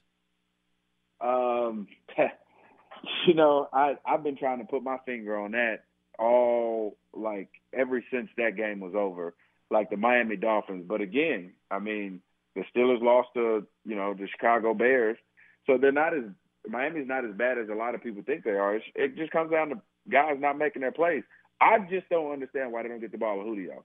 Like I don't care if it's 14 people on Julio and you only allowed 11. I'm throwing the ball to Julio. He's proven that he can go up and he can come down with the ball, just like Randy Moss you know that you can get this guy the ball, and that's just something that they're not doing. I think they're getting away from the game plan that they had last year. The game plan that they had last year was very similar to the Kansas City Chiefs in terms of we're going to get this run game going, and then we're going to throw the ball. I think it's more so we're going to throw the ball to open up the run, whereas the play action is not as effective as it used to be, and it's just not. They're not getting the ball down the field, and that's what's killing them. We haven't talked since Thursday Night Football. Obviously, you, you have a ton of knowledge from having played in Carolina. Uh, Cam was was was terrible the first three games. Was awesome for two games. I mean, awesome. And then kind of a really a mixed bag on Thursday. Now, look, the offensive line didn't help him out. He had people, and as Cam has said, like he doesn't like people by his legs, and he didn't have a, a clean pocket. But he was really inconsistent on Thursday. What'd you see from the Panthers? really inconsistent, huh? I uh I, I looked at these stats the other day on Cam just to bring it up uh, the the one year where he had 35 touchdowns and, and 10 picks was 2015. That's the year that they went to the Super Bowl uh, and and lost. But every season uh, after that or before that, yep. He was double digit touchdowns, 17 or 19 touchdowns. He was 12 to 15 picks. So looking at that lets me know that he's never been extremely accurate. He's just been okay at best. And right now, he's not playing his best, and his best is okay. So when he's doing what he's doing, like he did on Thursday night, that's the Cam that that's not playing his best. He's playing okay, and it doesn't. It's below the line. That's what's going on, and it doesn't help that Luke Kuechly's back in concussion protocol because he's the signal call on that defense, and that's ultimately where they're lacking at is on defense. Whenever Luke goes down, man, that defense break down big time. So you know he's a key cog in that defense and keeps that defense going and rolling. How did the Giants beat the Broncos? Like how? How did that happen? Like like they they they don't have any wide receivers. Like how do you go? And they haven't had a running game all year. How did that happen? I thought when I turned that game on and I was watching that game, I was like, I am literally about to witness a murder on live TV, and people are going to watch this, and they're going to get away with it. Well, what I didn't take in consideration was the person or the group of men that was stepping out there on that field was also armed and took full advantage of the team that was supposed to have been doing the murdering. That's what happened during that game because Eli he had an opportunity to stand up and actually throw the ball downfield when he wasn't on his back. Whereas in previous games, he was always either running for his life, and we all know that Eli is not the most mobile quarterback in the world.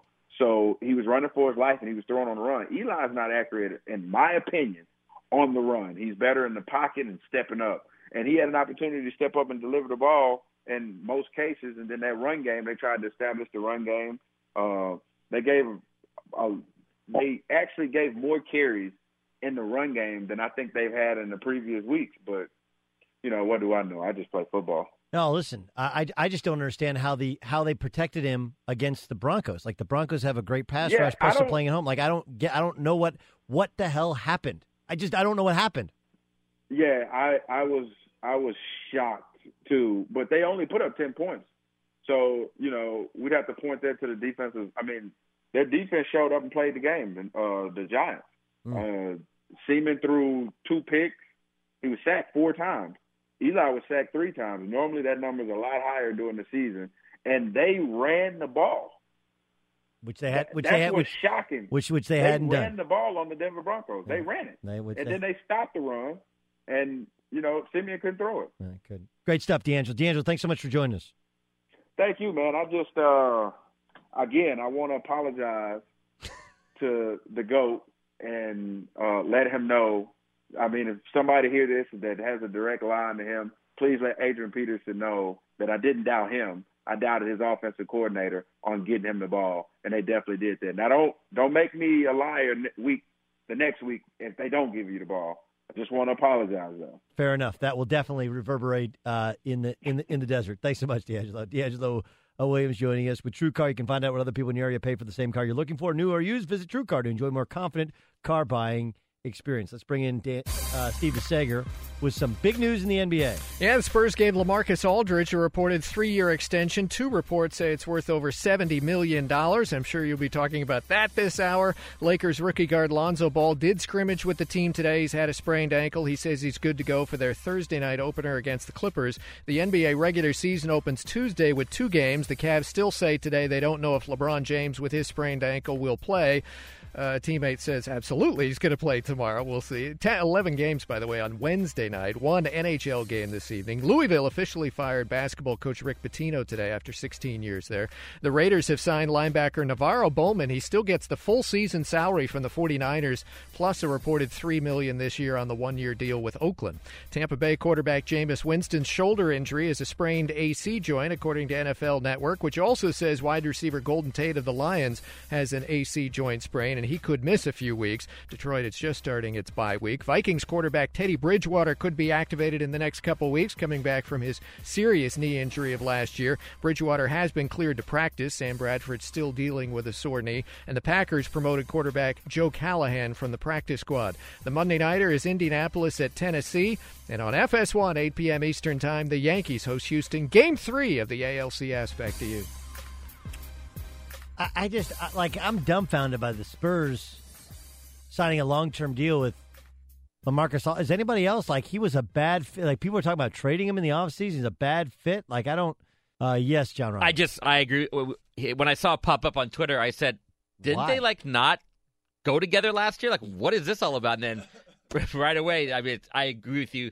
Not that you need me to agree with you, but 100 percent you are right on with that. No, you did. You need to agree with me. Otherwise, we'd, we'd, we'd fire you. We'd fire your ass pretty quickly here, Ramos. I think you like. I don't get get that. Like, I know they had a good regular season, but the whole thing was like, eh, really a Spur, not really a fit for 21st century. Like, they got him, and they. I thought Pau Gasol wasn't a good fit. Then they re up Pau Gasol. Like, maybe this is the magic of the Spurs. They're going to zag when everybody else zigs. I guess. Yes. Yes, Ryan Music. So Kawhi Leonard is very quiet. Like he's not one of the superstars in the NBA that has a big personality and is always voicing his opinion. Any personality. Right. So he has no personality. No, right. At some point, do you think he's looking around at his team going like Okay, so you mean to tell me Russell Westbrook wins the MVP and then they go get him Paul George and Carmelo Anthony? And now I'm over here with Pau Gasol and LaMarcus Aldridge? Like, is he the type of person Well, they got Rudy. They got him Rudy Gay too. at some point do you think he's going to want out of San Antonio? I, I I think those guys those guys end up drinking the Kool Aid and become you know they they become Spurs and they, they think everybody else. This is a little bit like the first of all they've won ch- titles. They've consistently found ways to to win, right? And even last year, take a guess how many games they won the regular season last year. Take a guess. What do you think? Fifty? That's too much. You said Forty-five. 50's too much. I think the Spurs won 59 games. Um, Ramos, do you want to rethink your number? I'll say fifty-five. How's that? the San Antonio Spurs last year won 61 games. Wow. 61 games.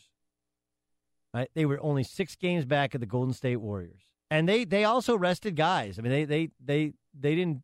It wasn't like they played all out every game, whatever. Um, so as much as we could sit here and go like that won't work, they've consistently found ways to make it work. Uh, so do I think he does? I don't. I don't. Now he's from Los Angeles. Didn't he just sign up? Did he sign a big deal? I remember he signed an extension, but I don't know if it was a max extension. I felt like it was a little bit less than he could have gotten open market. Um, no, I don't. I think it's like once a Spur, you never leave.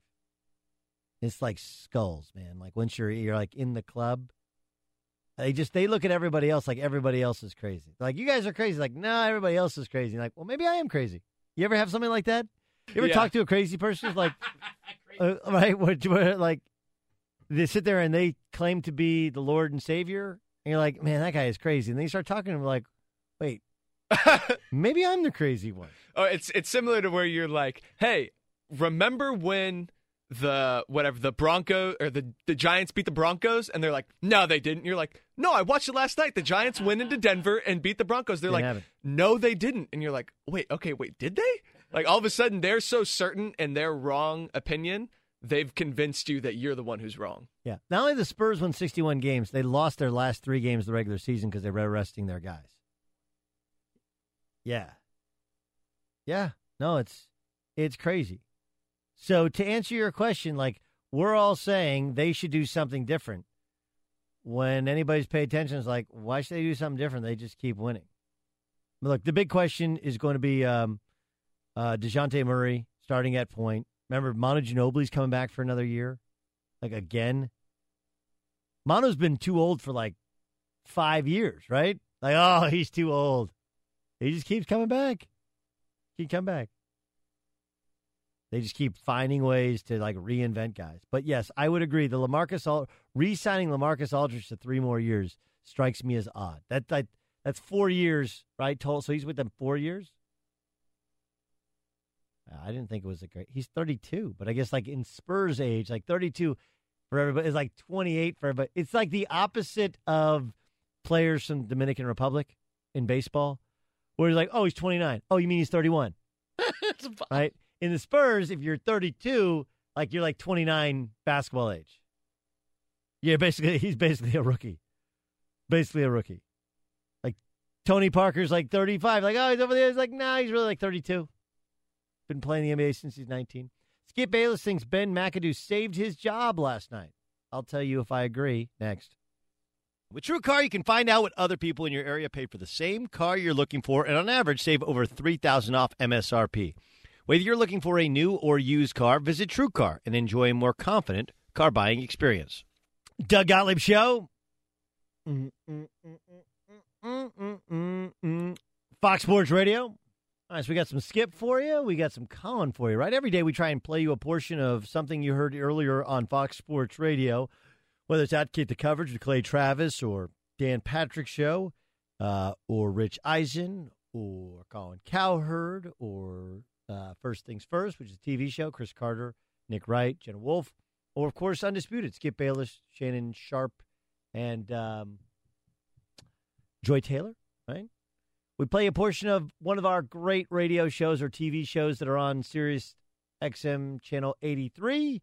We call it. And now,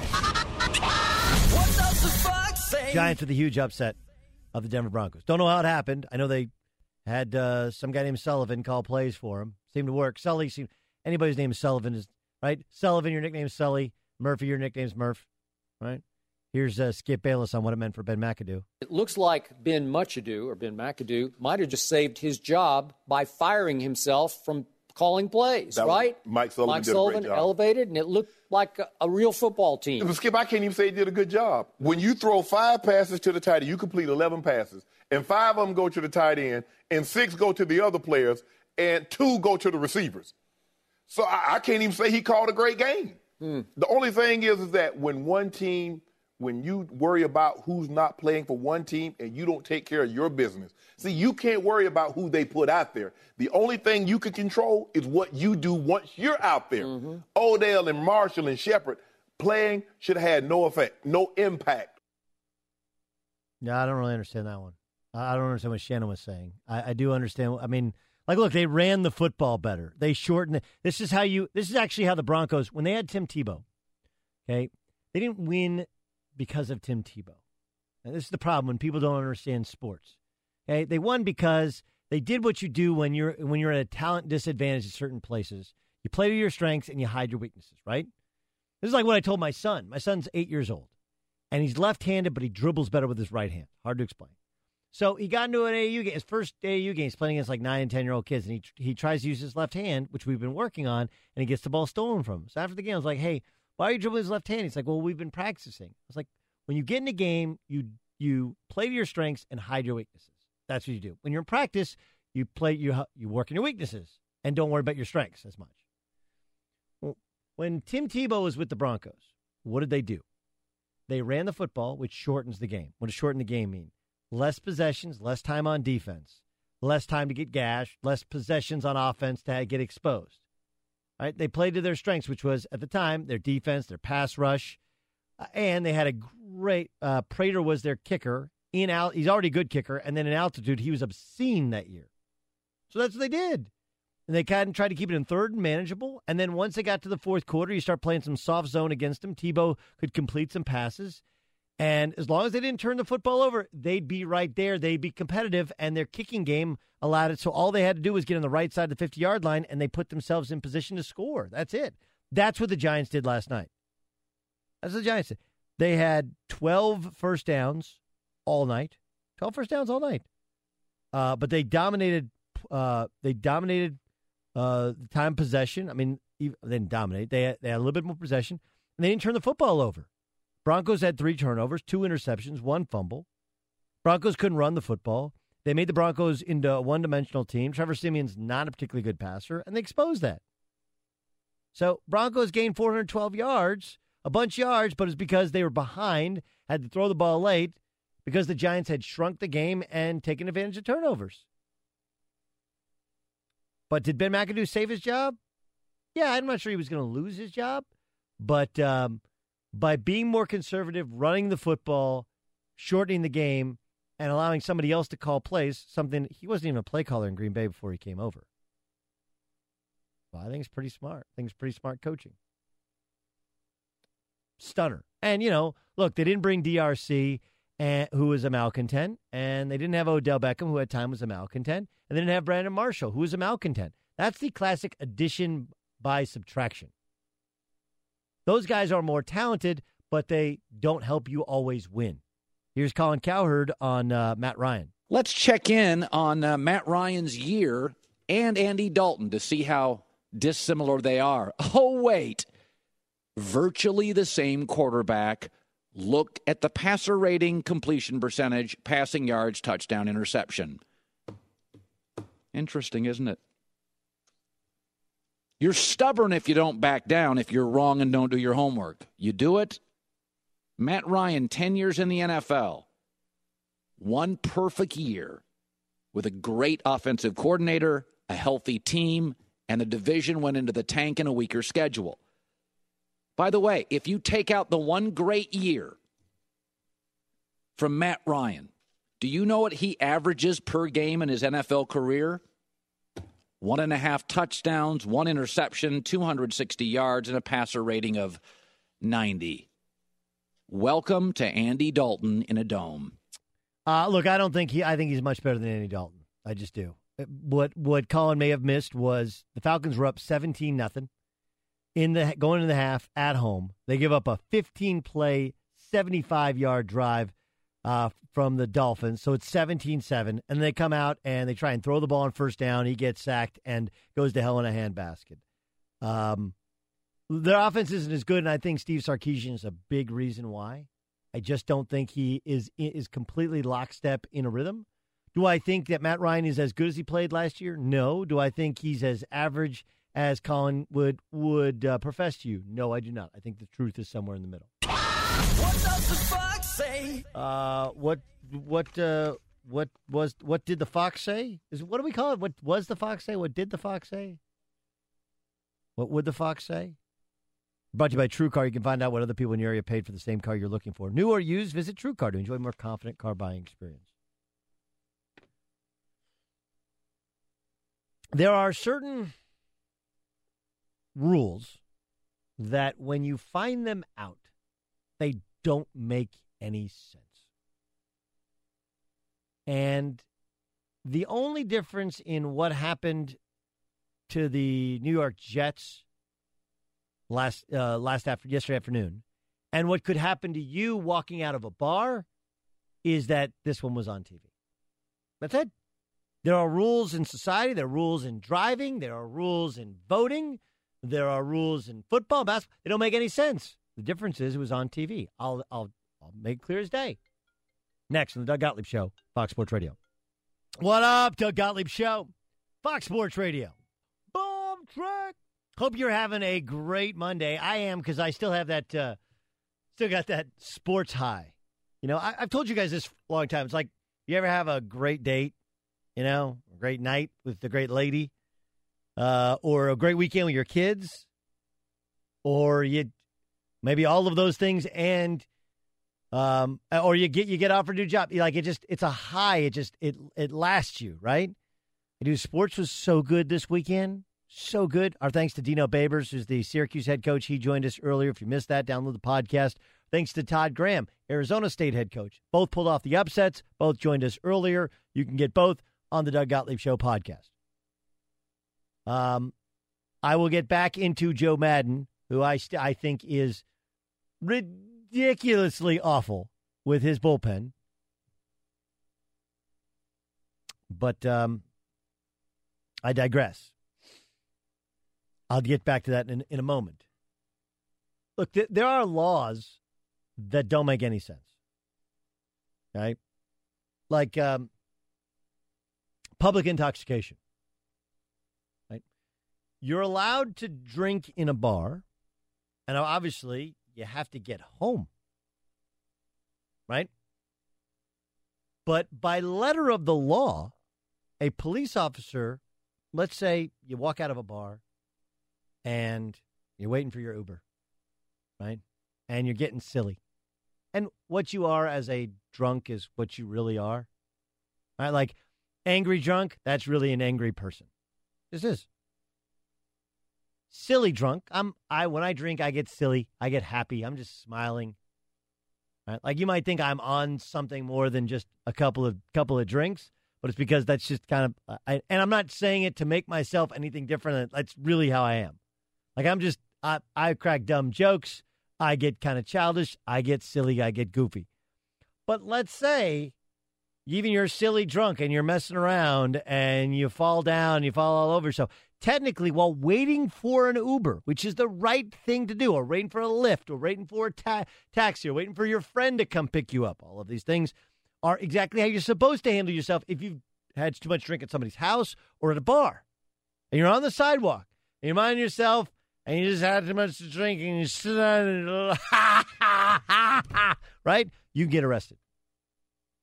Even if you're doing technically the right thing. Like I had too much to drink, I stopped. Bartender's like, You're done here. And you walk out and you press the button and the car's coming to get you. That's what happened to the Jets. That's what happened to the Jets. Because what would happen, this happened to me last week um, in California. If you have a, uh, if you have a, an admissions-free vehicle, electric electric vehicle, you can drive in the carpool lane even if you don't have anybody with you. That's the HOV lane if you don't have the carpool lane, right? So I have uh, filled out the deal. It's like eight bucks to get that sticker on my car. And I got pulled over by a cop because I don't have that sticker. And the police officer's like, you can't ride by yourself in the carpool lane. I was like, but ma'am, this is an electric car. She's like, you don't have the sticker. I was like, well, I ordered the sticker, but you don't have the sticker. Like, listen, I understand by letter of the law, you can pull me over. But spirit of the law, like, right? Like, wh- again, and I'm, I try to defend police officers against protest, like, and this is what I say, like, you know, had nothing to do with anything other than like, apparently she just wanted to be a jerk. Because anybody who pulls over a car, which is clearly an electric car, it is clearly an electric car, in the HOV lane is just doing it to be an ass. That's, that's it. And you may say, well, you're just driving in that. No, no, no. I, I know I'm okay, right? Like literally, it's eight bucks and you get a sticker, and I paid the money to get the sticker. I just hadn't arrived in the mail. And hundreds of other police officers have driven past me and they don't do anything. That's what happened with Austin Seferian-Jenkins. He's going into the end zone, and by letter of the, which is a stupid rule. Look, the people are going to get it twisted. They're going to say that it's only stupid because he didn't lose the football. It's a stupid rule regardless.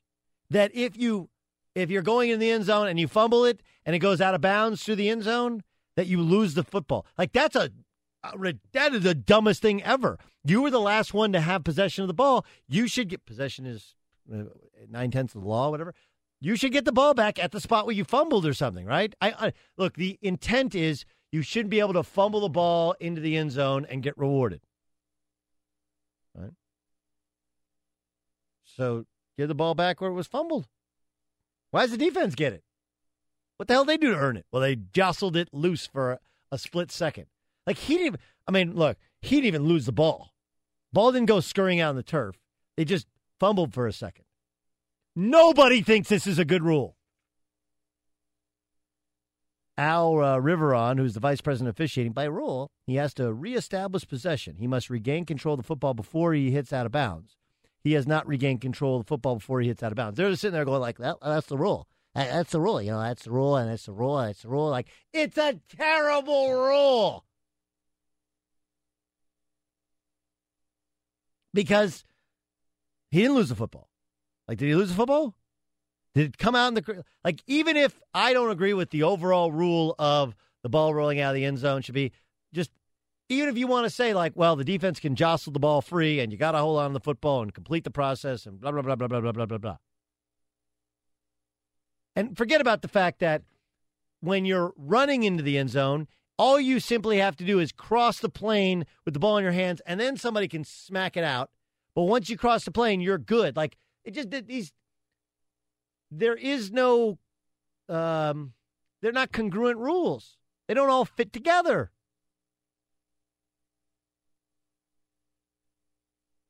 These are the problems with life that just doesn't make any sense, right? Like you gotta kind of make it. It's all kind of got to make sense. You know, happens in politics. Happens in politics. It's like the people who are against. Well, there's a good portion of people who are against uh, universal health care, right? Or you want to call it Obamacare or whatever the ACA is. You're against that. Um, but you're also uh, anti-abortion. So you want people to have babies, but then you don't want them to have moms to have insurance if they can't afford it and have the government help that. Right? Like, hmm. There's no correlation that that doesn't fit together. Like if you want to force people to have an unwanted pregnancy to term to have the baby, then you have to support the mom and the baby once they have the baby, right? I like things that all kind of make sense together. If you want people to catch an Uber after leaving a bar, you can't arrest them for public intox. They're falling down drunk on the sidewalk. And if the whole deal is to have the football across the plane and you had possession last and you have possession when you're sitting out of bounds and nobody else ever touched the football. Well, that doesn't make any sense. The best part, or maybe worst part, was maybe the worst part. I think worst. Uh, you, Ramos, you tell me if it's best or worst. Did you see the um, um, Tony Corrente, who was on the on the crew? Tony Corrente afterwards told the pool reporter it was obvious. That's what he said. He said it was obvious. Like it was obvious? Really?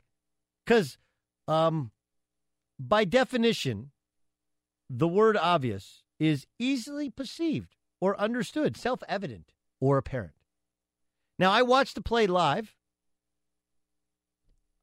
I wasn't clear, self evident or apparent. I watched it on replay, and it still wasn't easily perceived, and it definitely, sure as hell, wasn't understood. Like, I don't understand. He had the ball, and then he had the ball, and the ball kind of got jostled, but he still had the ball. And he took a touchdown off the board. Okay, then. As long as if it may be obvious or the definition of obvious is not obvious to Tony Corrente, who is the head of the uh, head of that crew. Um, and look, I, I don't know. Uh, look, I thought I thought uh, Bowles he was they're clearly going for it. You know, they threw the ball and threw an interception at the end of the first half, which led to a touchdown. But I mean, the Jets are playing their their took us off. They're really playing their nuts off. And I don't know if they would have won the game, but obviously would have completely changed the dynamic of that game. I can say that without question, six games in the season, the New York Jets being three and three is a surprise to the NFL. There's no question. I mean, people are talking about how historically bad this team should be. All right, we'll turn to basketball upcoming next. The uh, the Miami Heat were a fascinating team. Last year, massive injuries early in the season, which caused people to think, all right, they're going to tank, try and get a draft pick. And they nearly made the playoffs. Now they're back at full strength, but what is the perceived goal of the year into which everyone is awarding the Eastern Conference Championship to the Heat? We'll ask Justin Justice Winslow. Uh, he'll join us upcoming next. But first, uh, there are things that you don't want to talk about, but you have to take care of. Life insurance is probably the most prominent of those things. It's that subject that uh, you've thought about and you've never really kind of fixed in your life, right? So I want you to call SelectQuote because they got a. There's a difference with SelectQuote. Most companies give you one option, one policy, one rate. SelectQuote shops the companies it represents to give you options that save you time and money. SelectQuote could get you up to 15 life insurance options from highly rated life insurance companies. So give them a call at 800 881 4466. You get a policy like this one 40 year old male takes cholesterol medication to get $500,000 in life insurance for under $25 a month. That could be your cost to protect your family. I want you to give SelectQuote a call at 800 881 4466 or go to selectquote.com today for a totally free personal quote. 800 881 4466. That's 800 881 4466. Get full details on the example policy at selectquote.com slash commercials. Premium could vary depending on your health, issuing company, and other factors. Not available in all states. Here's the select quote difference. Most companies give you one option, one policy, one rate, but select quote gives you options, lots of options. I want you to give select quote a call at 800 881 4466 or go to selectquote.com today for a totally free personal quote. Doug Gottlieb Show, Fox Sports Radio. Uh, NBA season kicks off tomorrow night. Um, but uh, look, uh, you know, there's there's it's funny. There's lots of interesting teams. I mean, super interesting. Will the Milwaukee Bucks take kind of their next step? That's a huge question mark. With the Greek Freak and Jabari Parker come back at some point fully healthy, uh, what do the Clippers look like after trading away Chris Paul for so many different pieces? Could they be a better team? What does Chris Paul? How does Chris Paul play with the Houston Rockets? Like, how does that fit in? A, a team that I think people in the NBA were fascinated by was the Miami Heat. They had so many injuries last year that people just kind of left them for dead. And then they end up nearly becoming a playoff team. One of those injuries was to Justice Winslow, their former first round pick. He tore, tore his labrum, had it surgically repaired, non shooting shoulder. Uh, he joins us now, getting ready for his third NBA season. Uh, he joins us on behalf of uh, Met-Rx. Of course, makes all those great protein shakes and bars, that nutrition supplement uh, here on the Doug Gottlieb Show. Justice, how are you? Good. How you doing, man? Good, man. Um, what's it like when Michael Jordan says you play in a garbage team? I mean, right? He said there's uh, all the other 28 teams that are garbage, including the one he owns, and there's two really good teams. Uh, what's uh, what, what's that like? Um, well, at least for right now, you know, we're all we're all zero and zero, so um, there's really no team, you know, better better right now. But um, I don't pay that any mind. Um, you know, with the team we have, uh, we have a chance to, to to to go in the right direction this year and and really build on how we ended the season last year. So, um, you know, I don't I don't pay any mind to you know his comments. He's entitled to whatever he kind of wants to say. But um, for us, we know what kind of team we're capable of being, especially when healthy. Um, we showed glimpses of that last season, so it's just about putting uh, the puzzle together and uh, you know working it all out. All right, let, us start with you personally. You lost a bunch of weight here uh, in your in your rehab, right? Like you totally trimmed up. You're much thinner than you were in terms of uh, of body fat. What'd you do? Did you change your diet? What'd you do? Um, well, I mean, I, I partnered with Met-Rx. I mean, there were a lot of lonely, emotional, kind of just in my bed alone, you know, nights, you know, going through the rehab process. And uh, one of the things I wanted to do was uh, I wanted to lean out. I wanted, I saw different players, you know, do it and um, the effect it had for their game. And so um, that was a big goal of mine was to lean out. And so the partnership with Met-Rx came at the perfect time, you know, with their their protein bars, their Big 100 bar, um, all their protein supplements, working with Travelle Gaines uh, this off season um, that's something that was a, a high priority. And uh, in between, you know, the nutrition supplements and, and my diet, uh, that's where I saw the most, uh, the most uh, efficiency and effectiveness. And so for me, uh, had to give up the candy, Sour Patches, Skittles, uh, all the cereals. Uh, had to give it up, and uh, I mean, it's it's not easy. It still isn't. You know, every now and then I let myself cheat, but um, that that's just been the biggest thing in, in trimming down. And obviously, you got to you got to work at it. You got to work hard, but um, yeah, down 10, 15 pounds, and um, just feeling more explosive, feeling lighter, um, and still feeling strong though. You know, Yeah. didn't lose any strength. Uh, shoulders feeling good, so I'm excited for the season. Okay, wait, wait. Let, let's let's go through this. Um, and I hate to do this because you're rehabbing from not just your shoulder, from from losing Sour Patch Kids, Sour Patch stuff, which is which hard, and and cereal. Favorite cereal is what? The old me would, would the old you, say- old you. Like don't don't go healthy you. Okay, don't give me some like great grains. You know, which I, if, I actually enjoy. if this is my last day, if this is my last day Yeah, on Earth, yeah. I would I would have to rock out with. I'm I'm going all out, and I'm gonna, I'm gonna make some type of mixture of fruity pebbles, uh, frosted flakes, and Lucky Charms. I'm gonna just mix them all in. Wow, that's like you'd be like my kids after Halloween candy, just completely ODing on sugar. Okay, you're at you're at the movies. All right, let's pretend that people go to the movies again. Uh, what do you get? Mm-hmm. What do you get? Again, old you, not The new. old me- old old you, me? old you. Yes. The old me is probably gonna get an icy. Um, the new me might even still get icy, just because you have to. Wait, red or blue icy? Um, red or blue icy? red for sure. Okay, okay. Yeah, you could have gone mixed um, too. And then uh, Popcorn. I learned this from I learned this from Jahlil, uh, Jahlil Okafor. He before he went the whole vegan thing, he used to, or he probably still does. He used to put uh, M and M's in his popcorn. Of course. I would do that. Yeah, then I would also add some jalapenos. Jalapenos in your popcorn. Yeah, old me, old me would have done. They they like, do you want butter? Yes. Not only do I want butter, but I will wait for the next batch of popcorn. I want you to halfway up the biggest thing you got, and then I want butter on top of that, and then fill it up, and then I want butter on top of that, and then I want salt on top of that, and then I want you can do that. Uh, you can do the bet even better than M and M's is Reese's Pieces with hot. I would be a very good fat person. I'm not, but I would be a very good Reese's Ooh. Pieces with hot popcorn is pretty pretty spectacular. I might have to go to the movies tonight. Got to find a date.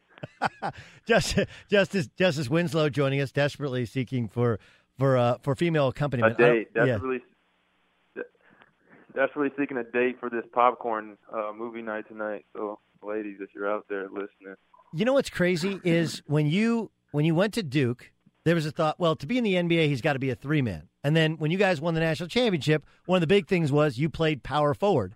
Now you're in the NBA, and everybody's playing small. So as much as you'll probably start at the small forward, like you're going to play just as much power forward now in the NBA. It's it's really kind of fascinating on how the NBA has evolved to everybody has to have a small ball lineup.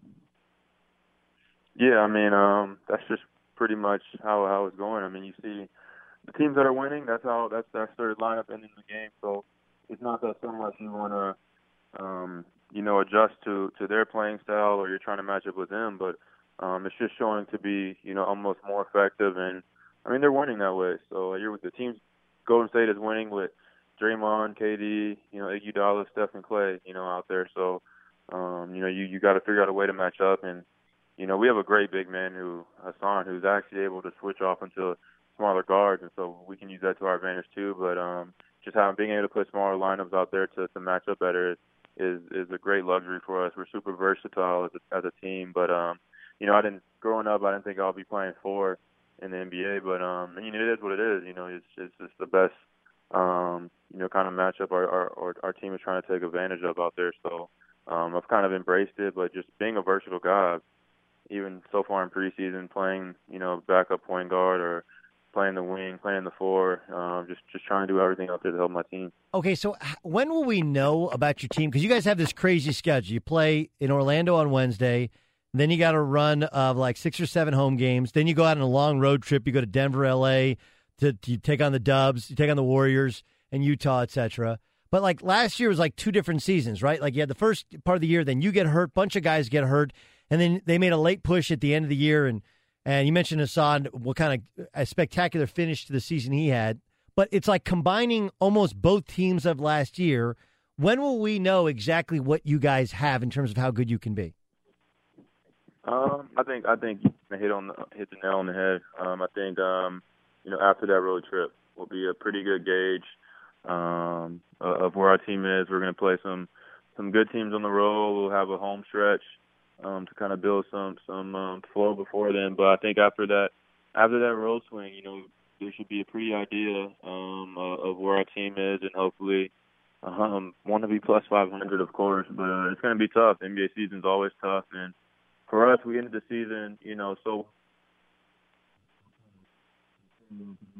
At the same time, we got to understand, you know, just because we we did finish 31 and, and 11 or whatever it was, um, that no one cares. You know, everyone's zero zero now, and so we kind of got to get that edge back and, and and continue to play.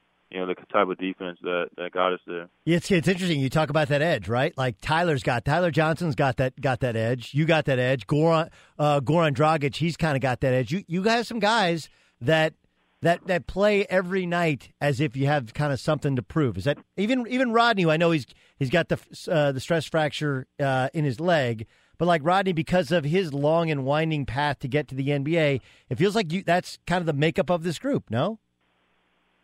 Yeah, I mean it's it's almost a bunch of guys that um, you know kind of been counted out. You know, even even myself, I find you know being a lottery pick. Um, you know, I still don't forget about you know those teams that that that, that passed on me. Um, but we got a lot of guys that second round picks, undrafted, going to the D League, and those guys you know they they have a they have a chip on their shoulder. They almost they almost didn't let me into their to their little clan because I was a lottery pick, but uh they they see the edge, they see the fight. Um but just one of their jokes, they have their little one of their little clicks or whatever. Um, you know, because they were, you know, undrafted or second round or had to go to the D League. But um, you know, I proved to them that I, I got the same edge and the same type of dog in me. Wait, wait, wait. So you're you're trying to prove to them that you're like like you're a McDonald's All American, you played at Duke, you won a national championship, you're a lottery pick, so you're trying to tell trying to tell them like, hey Tyler, I'm just like you, I was overlooked. Yeah, I'm not not overlooked, but uh, it's just a fun a fun joke. You know, you kind of mess with guys like, oh, you were picked first round. Um, just one of those things, just just being funny. But uh, you know, I think I think they let me uh, you know honorary mention or you know they'll let me in the in the clan somehow. All right, fair enough. All right, dude. Well, so the shoulder's good. We need to get you a date, and we got the upcoming season for you. Uh, we our thanks to to Met-Rx, whose lineup of sports nutrition pro, protein bars help athletes like Justice Winslow trim up. He's in the best shape of his life, lowest body fat of his life. Lo, life lost twelve to fifteen pounds, uh, and gotten him ready for this upcoming season. Justice, thanks so much for joining us, man. Thank you, appreciate it, man. Thanks for having me. Uh, that pleasure is absolutely mine. Interesting, right? Like, because when guys like Justice Winslow, when he's in out of Houston, Texas, he's six seven. Well, you know, he's he's a one two three, and yet in order to win national championship, they played him at the power forward. But like now he's, but everybody thought, well, you get to the NBA, you got to play down a position, and because the NBA's changed, he's now playing some power forward, a lot of power forward. We got to get some of those Met-Rx bars. We got to get some of the Met-Rx. Uh, you know, Got to get some of those Met-Rx. Can you get some of those Met-Rx? Let's get to Steve the DeSager, find out what's going on in the world of sports. What do you got, Steve? The crew is saying yes, a hearty yes. That was my mumbling thing that we they made fun of last week. Anyway. ALCS Game 3 in New York tonight. FS1 has the coverage, 8 p.m. Eastern Time. The Yankees hosting a Houston team that won 101 games during the regular season. Tonight's Astros starter, and they're up two games to none. Charlie Morton, he went 14 and 7 this year, best season of his 10-year career. He is from Connecticut and very much looking forward to pitching at Yankee Stadium. Jose Altuve is batting 565 this postseason, including that three-homer game in the division series. He's batting third in the lineup tonight. Yuli Gurriel of Houston had nine hits in that series win against Boston. He's the DH tonight. Monday night football matchup is a battle of two and three teams. Indianapolis at Tennessee. The Colts have won 11 straight against the Titans head-to-head. The Raiders signed linebacker NaVorro Bowman ex 49er. And Aaron Rodgers' injury yesterday, the broken collarbone, will need surgery, the Packers say. Green Bay has promoted quarterback Joe Callahan from the practice squad. Tampa Bay QB Jameis Winston's shoulder injury is a sprained AC joint, according to NFL Network. We'll see if he can play through it. The Spurs gave LaMarcus Aldridge a reported three year extension through 2021.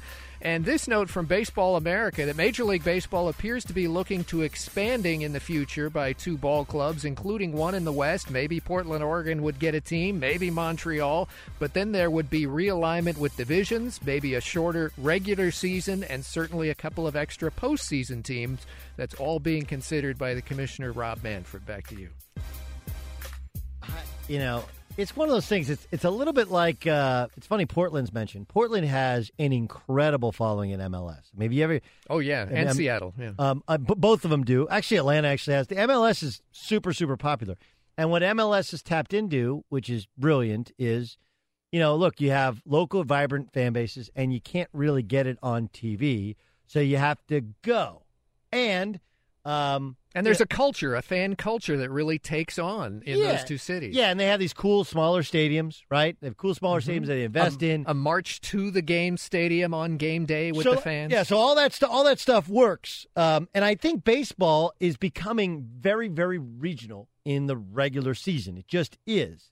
And you have your own regional network, and they're all making gobs and gobs of money. They have baseball, and baseball has the best uh, app of any of them. I mean, it's actually other sports and other enterprises use MLB's technology are way ahead of the curve. They've been monetizing it for years. Um, so this is it's be fact because there's no there's no real call. Nobody, nobody's like, man, we want more baseball.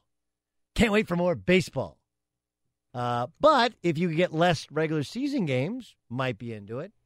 Um, the Portland thing is interesting because you know, how would that be received when they do have soccer and soccer is kind of a part of the culture? I know they've I know they previously they've had the what the Pilots the old Portland Pilots Stadium downtown in Portland and uh, I think it would be a look, it would work because people locally would watch it. They'd have a you know the local regional network would buy it and they would put enough people in the seats, but I boy it would water down the product. I mean, Look at how it watered down the product. People forget how badly it watered down the product when they added teams last time. And people forget that we were talking about contracting baseball teams not long ago either. So I don't think they actually need to expand. I think they need to relocate, right? Like Devil Rays or Rays or whatever in Tampa. Hadn't worked, doesn't work. Next, right? But they're all making so much money on those regional sports. On the, it's called RSNs, Regional Sports Network. Yes, Ramos. I was going to say, why would you go back to Montreal? You tried it there once, but then I thought, well, you know, Washington had a team, and they went back to Washington D.C. and it's been working there. So maybe they could go back to Montreal. I don't know. I don't get it. I don't get. I mean, I guess they want to have two teams in Canada. I, I just don't. I, I don't know if they was because they were poorly run. They couldn't get a new stadium. Most times when teams leave, it's because they can't get their own stadium, right?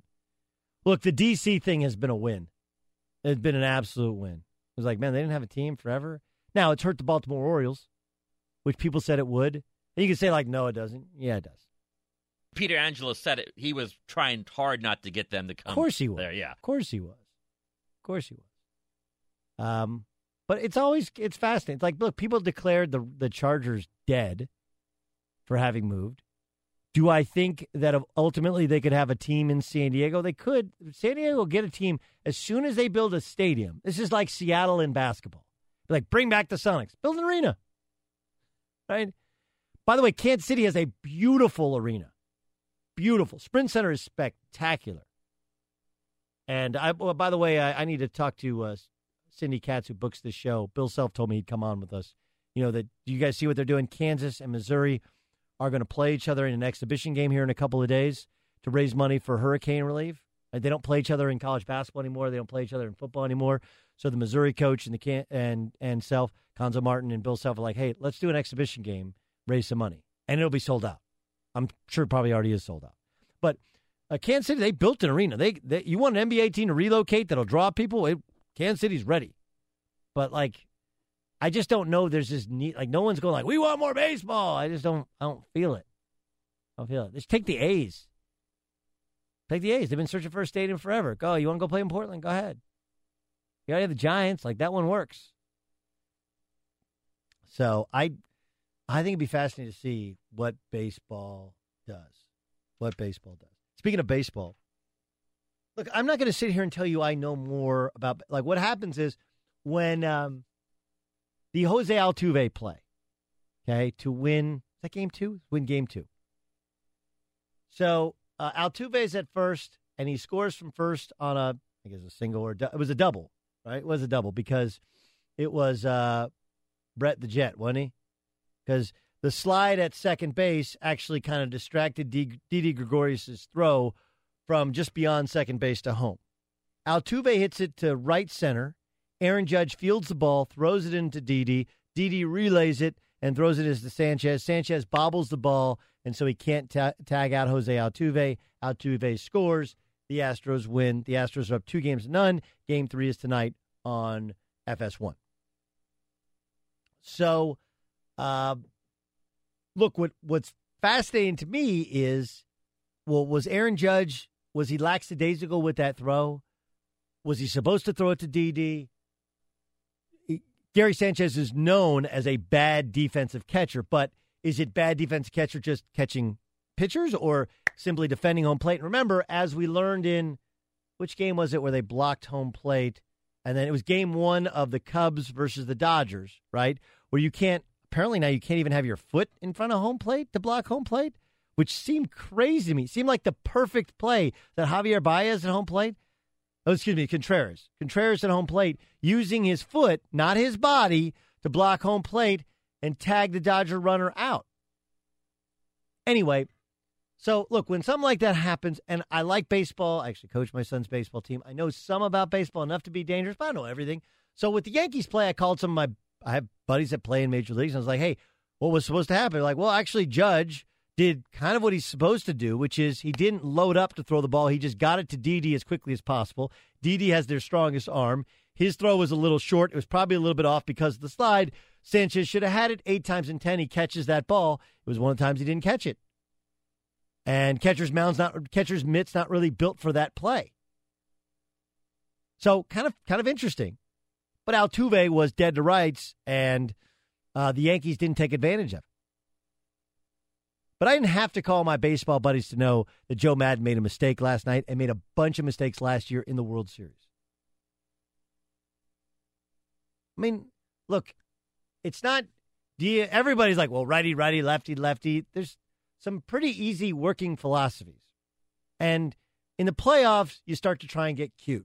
All right, I have all these starters. I have too many starters, and John Lackey's not a starter anymore in the playoffs. So do I use him as a pen? He tried in game one with limited success. So he was around. He was available in case the game went extra innings.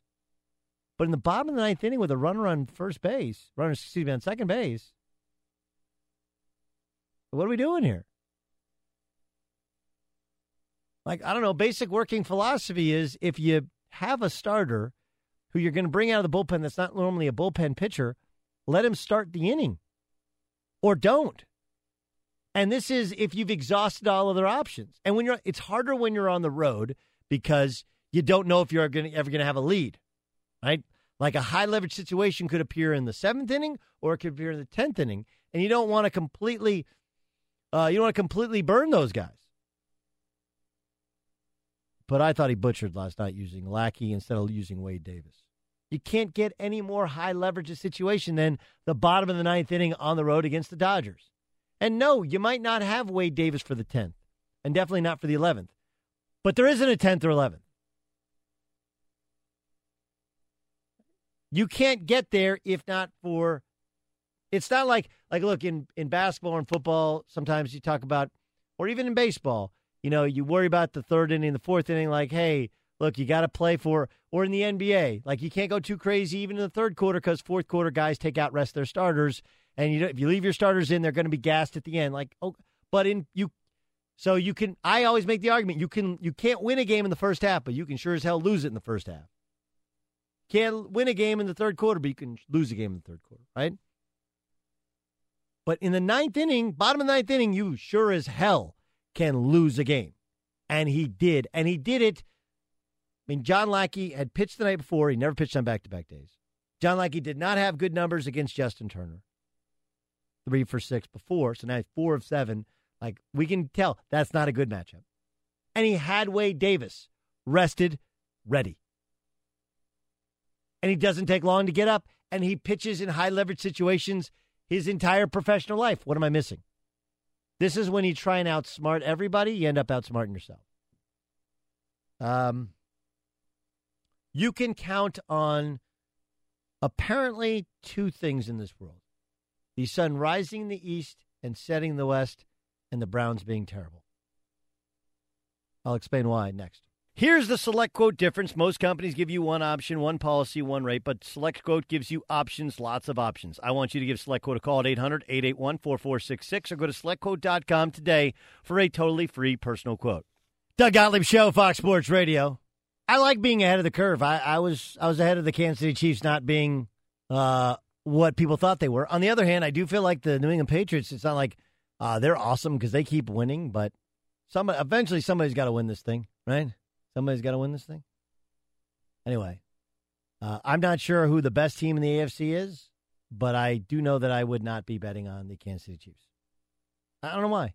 And look, I'm fully aware. Not only did it took a miracle catch uh, by Antonio Brown in order to win that thing. I mean, they had to go, have plenty of things go in their favor, and the Chiefs do have some huge injuries. But for whatever reason, I just I'll believe it when I see it with them. Let's get to the press. Dollar Shave Club brings you the press. Don't let the name fool you. Dollar Shave Club has way more than just razors. Try their first month starter set with travel size shave butter, body cleanser, butt wipes, and executive razor all for just $5. After that, replacement cartridges ship for just a few bucks a month. Get yours at dollarshaveclub.com slash Gottlieb. Steve DeSager, hit me with the press. Let's start with the NFL as linebacker NaVorro Bowman, ex 49er, is signing a one year deal with the Raiders. After seven seasons with San Francisco, he was released on Friday. Reportedly, they were trying to work out a trade in exchange for a seventh rounder with the Saints. He wasn't feeling that, so he became a free agent. And how about this? He gets the full season salary from the Niners plus the $3 million deal for this season with Oakland. It's important to remember I love NaVorro Bowman when he was good, but he was splitting. Uh, he was rotating with Brock Coyle. Does anybody know who Brock Coyle is? Anybody have any idea who Brock Coyle is? Could you pick Brock Coyle out of a lineup? you know if Brock Coyle, Brock's. You would think you would think Brock Coyle. His name's Brock. I don't know a lot of black guys named Brock. Brock. I think he's white, but I have no idea. Lou anyway, Brock. Po- point that uh, it's Lou Brock, but Lou is the first name. the point is, right, right. If you're splitting if, if you're making that much money and you're splitting snaps with Brock Coyle, you ain't any good anymore. Let's not make a big deal about NaVorro Bowman. Aaron Rodgers news today. The Packers say he will have surgery on his broken collarbone in the near future. So, yes, the injury yesterday needs surgery. That pretty much tells you he's not coming back this year, doesn't it?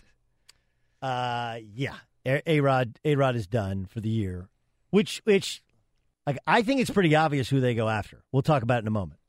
As for quarterbacks in Cleveland, Hue Jackson, Browns coach, met with the media today, implying that DeShone Kizer could be back soon from the benching. That Kizer, quote, learned a lot of things from standing on the sidelines of Sunday's loss, and that Kizer, quote, will be a huge part of the future here. And also, Kevin Hogan threw three picks yesterday. Yeah, well, I mean, like, look, uh, I don't know if you saw the story, but apparently Deshaun Watson got a text from Hue Jackson the day of the draft be ready. And then they passed on him uh, so a story, yes. Uh, Not sure the Browns have confirmed that. So I mean, I'm just why would Deshaun Watson lie, right? I mean, they just they just keep That's doing Browns things. So I don't know what they're doing. They don't know what they're doing. There's a mistake. And I think it's pretty obvious that you can depend on a couple things, right? You can depend on the sun rising in the east, setting in the west, the Patriots to win the AFC East, and the Browns are going to suck. They are This winless hurts. this year, and with the current football operation and coaching staff, one and twenty-one. There was a Pro Football Talk report about the Browns' efforts to reach out to football executives. The Browns say that was false and erroneous. That story. It's erroneous. Erroneous. Erroneous. LaMarcus Aldridge in the news today, getting the extension from the Spurs Why? worth over seventy million dollars through Why? twenty twenty-one. Why? Why? I'm like, he was a bad fit for the Spurs. He's a bad fit for 2017 Excuse NBA me? offense, and, and I just like, yeah, we're just gonna we're just gonna keep doing Spurs things. But as much as I want to question them, they're the ones that won 61 games last year, right? Yeah, and finally, uh, found on AP by our beloved producer, the Federal Aviation Administration says it's going to check to see whether any laws or res- regulations were broken when a low flying pilot dropped live turkeys onto an Arkansas festival over the weekend, the annual Yellville Turkey Trot, northern Arkansas. Apparently, it is it included a turkey drop for more than five decades, but the sponsors in recent years have distanced themselves. Several birds were dropped Saturday and then chased by festival goers. A local And I literally almost threw up. animal rights activist has filed a formal complaint with the sheriff and You the can't FAA. you can't be an you can't be an animal rights activist in Arkansas. I just, just tell you, that's not Yeah. you're gonna have an uphill climb. The FAA has not intervened in past years because the birds were not considered projectiles. and they're not considered birds, but projectiles. They're projecting down, I guess, and that's the press. Hey, get out there and press. That was the press. I'm the Green Bay Packers. I call Tony Romo. Right? Why wouldn't you? He's healthy enough to play. He's called one of their games. He totally he, he understands kind of subtle nuances of their offense. Give him a week or two weeks to get into football playing shape. He's from the state of Wisconsin, grew up loving Brett Favre. He plays kind of reckless and running around back there, a lot like Aaron Rodgers. Super talented, like like there is no better option out there. Now I don't know if he says yes, but that's if I'm Ted Thompson, I've I've already made that call. And even if he says no, I go get three guys and put him on a plane like the Vikings did and go to Tony Romo's house in Dallas and bring him back. Either you want to win or you don't. You're not winning with Brett Hundley. And you're not signing Colin Kaepernick, even if you did sign Colin Kaepernick, win with Colin Kaepernick. You want a chance, you got Anthony Romero Romo. And he's unsigned. Might be product, and he just needs to have the Cowboys release him. Uh, we'll talk some Cowboys and ending your career as a Cardinal with Emmitt Smith tomorrow. Scott McCloughan, former GM of the Redskins, will join us. I'll ask him why the hell won't the Redskins sign Kirk Cousins to a long term deal? And Cam Jordan of the Saints, who I declared dead, but they're only mostly dead, which means somewhat alive.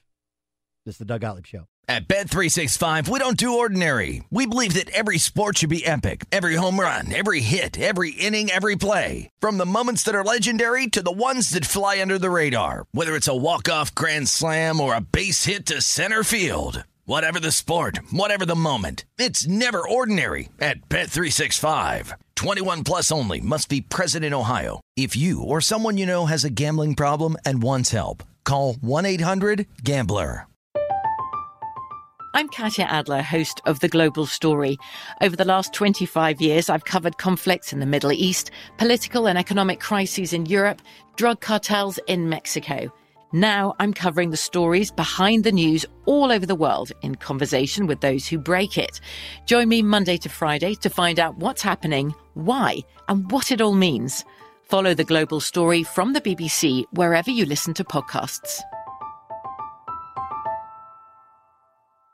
Xfinity has free premium networks for everyone this month, no matter what kind of entertainment you love. Addicted to true crime? Catch killer cases and more spine-tingling shows on A&E Crime Central. Crave adventure? Explore Asian action movies on Hi-YAH. Searching for something extreme? Check out skating, snowboarding, and more on Fuel TV Plus, the global home of action sports. And find crowd-pleasing bops on iHeartRadio's Hit Nation playlist. There's new free shows and movies to love every week. Say free this week in your Xfinity voice remote.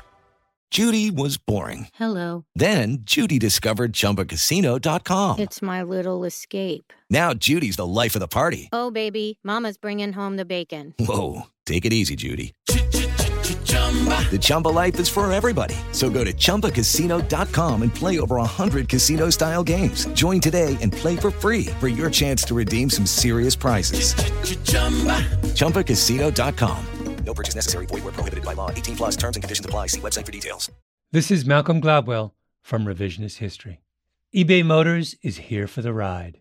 With some elbow grease, fresh installs, and a whole lot of love, you transformed 100,000 miles and a body full of rust into a drive that's all your own. Brake kits, LED headlights, whatever you need, eBay Motors has it. And with eBay Guaranteed Fit, it's guaranteed to fit your ride the first time, every time, or your money back. Plus, at these prices, you're burning rubber, not cash. Keep your ride or die alive at ebaymotors.com. Eligible items only, exclusions apply.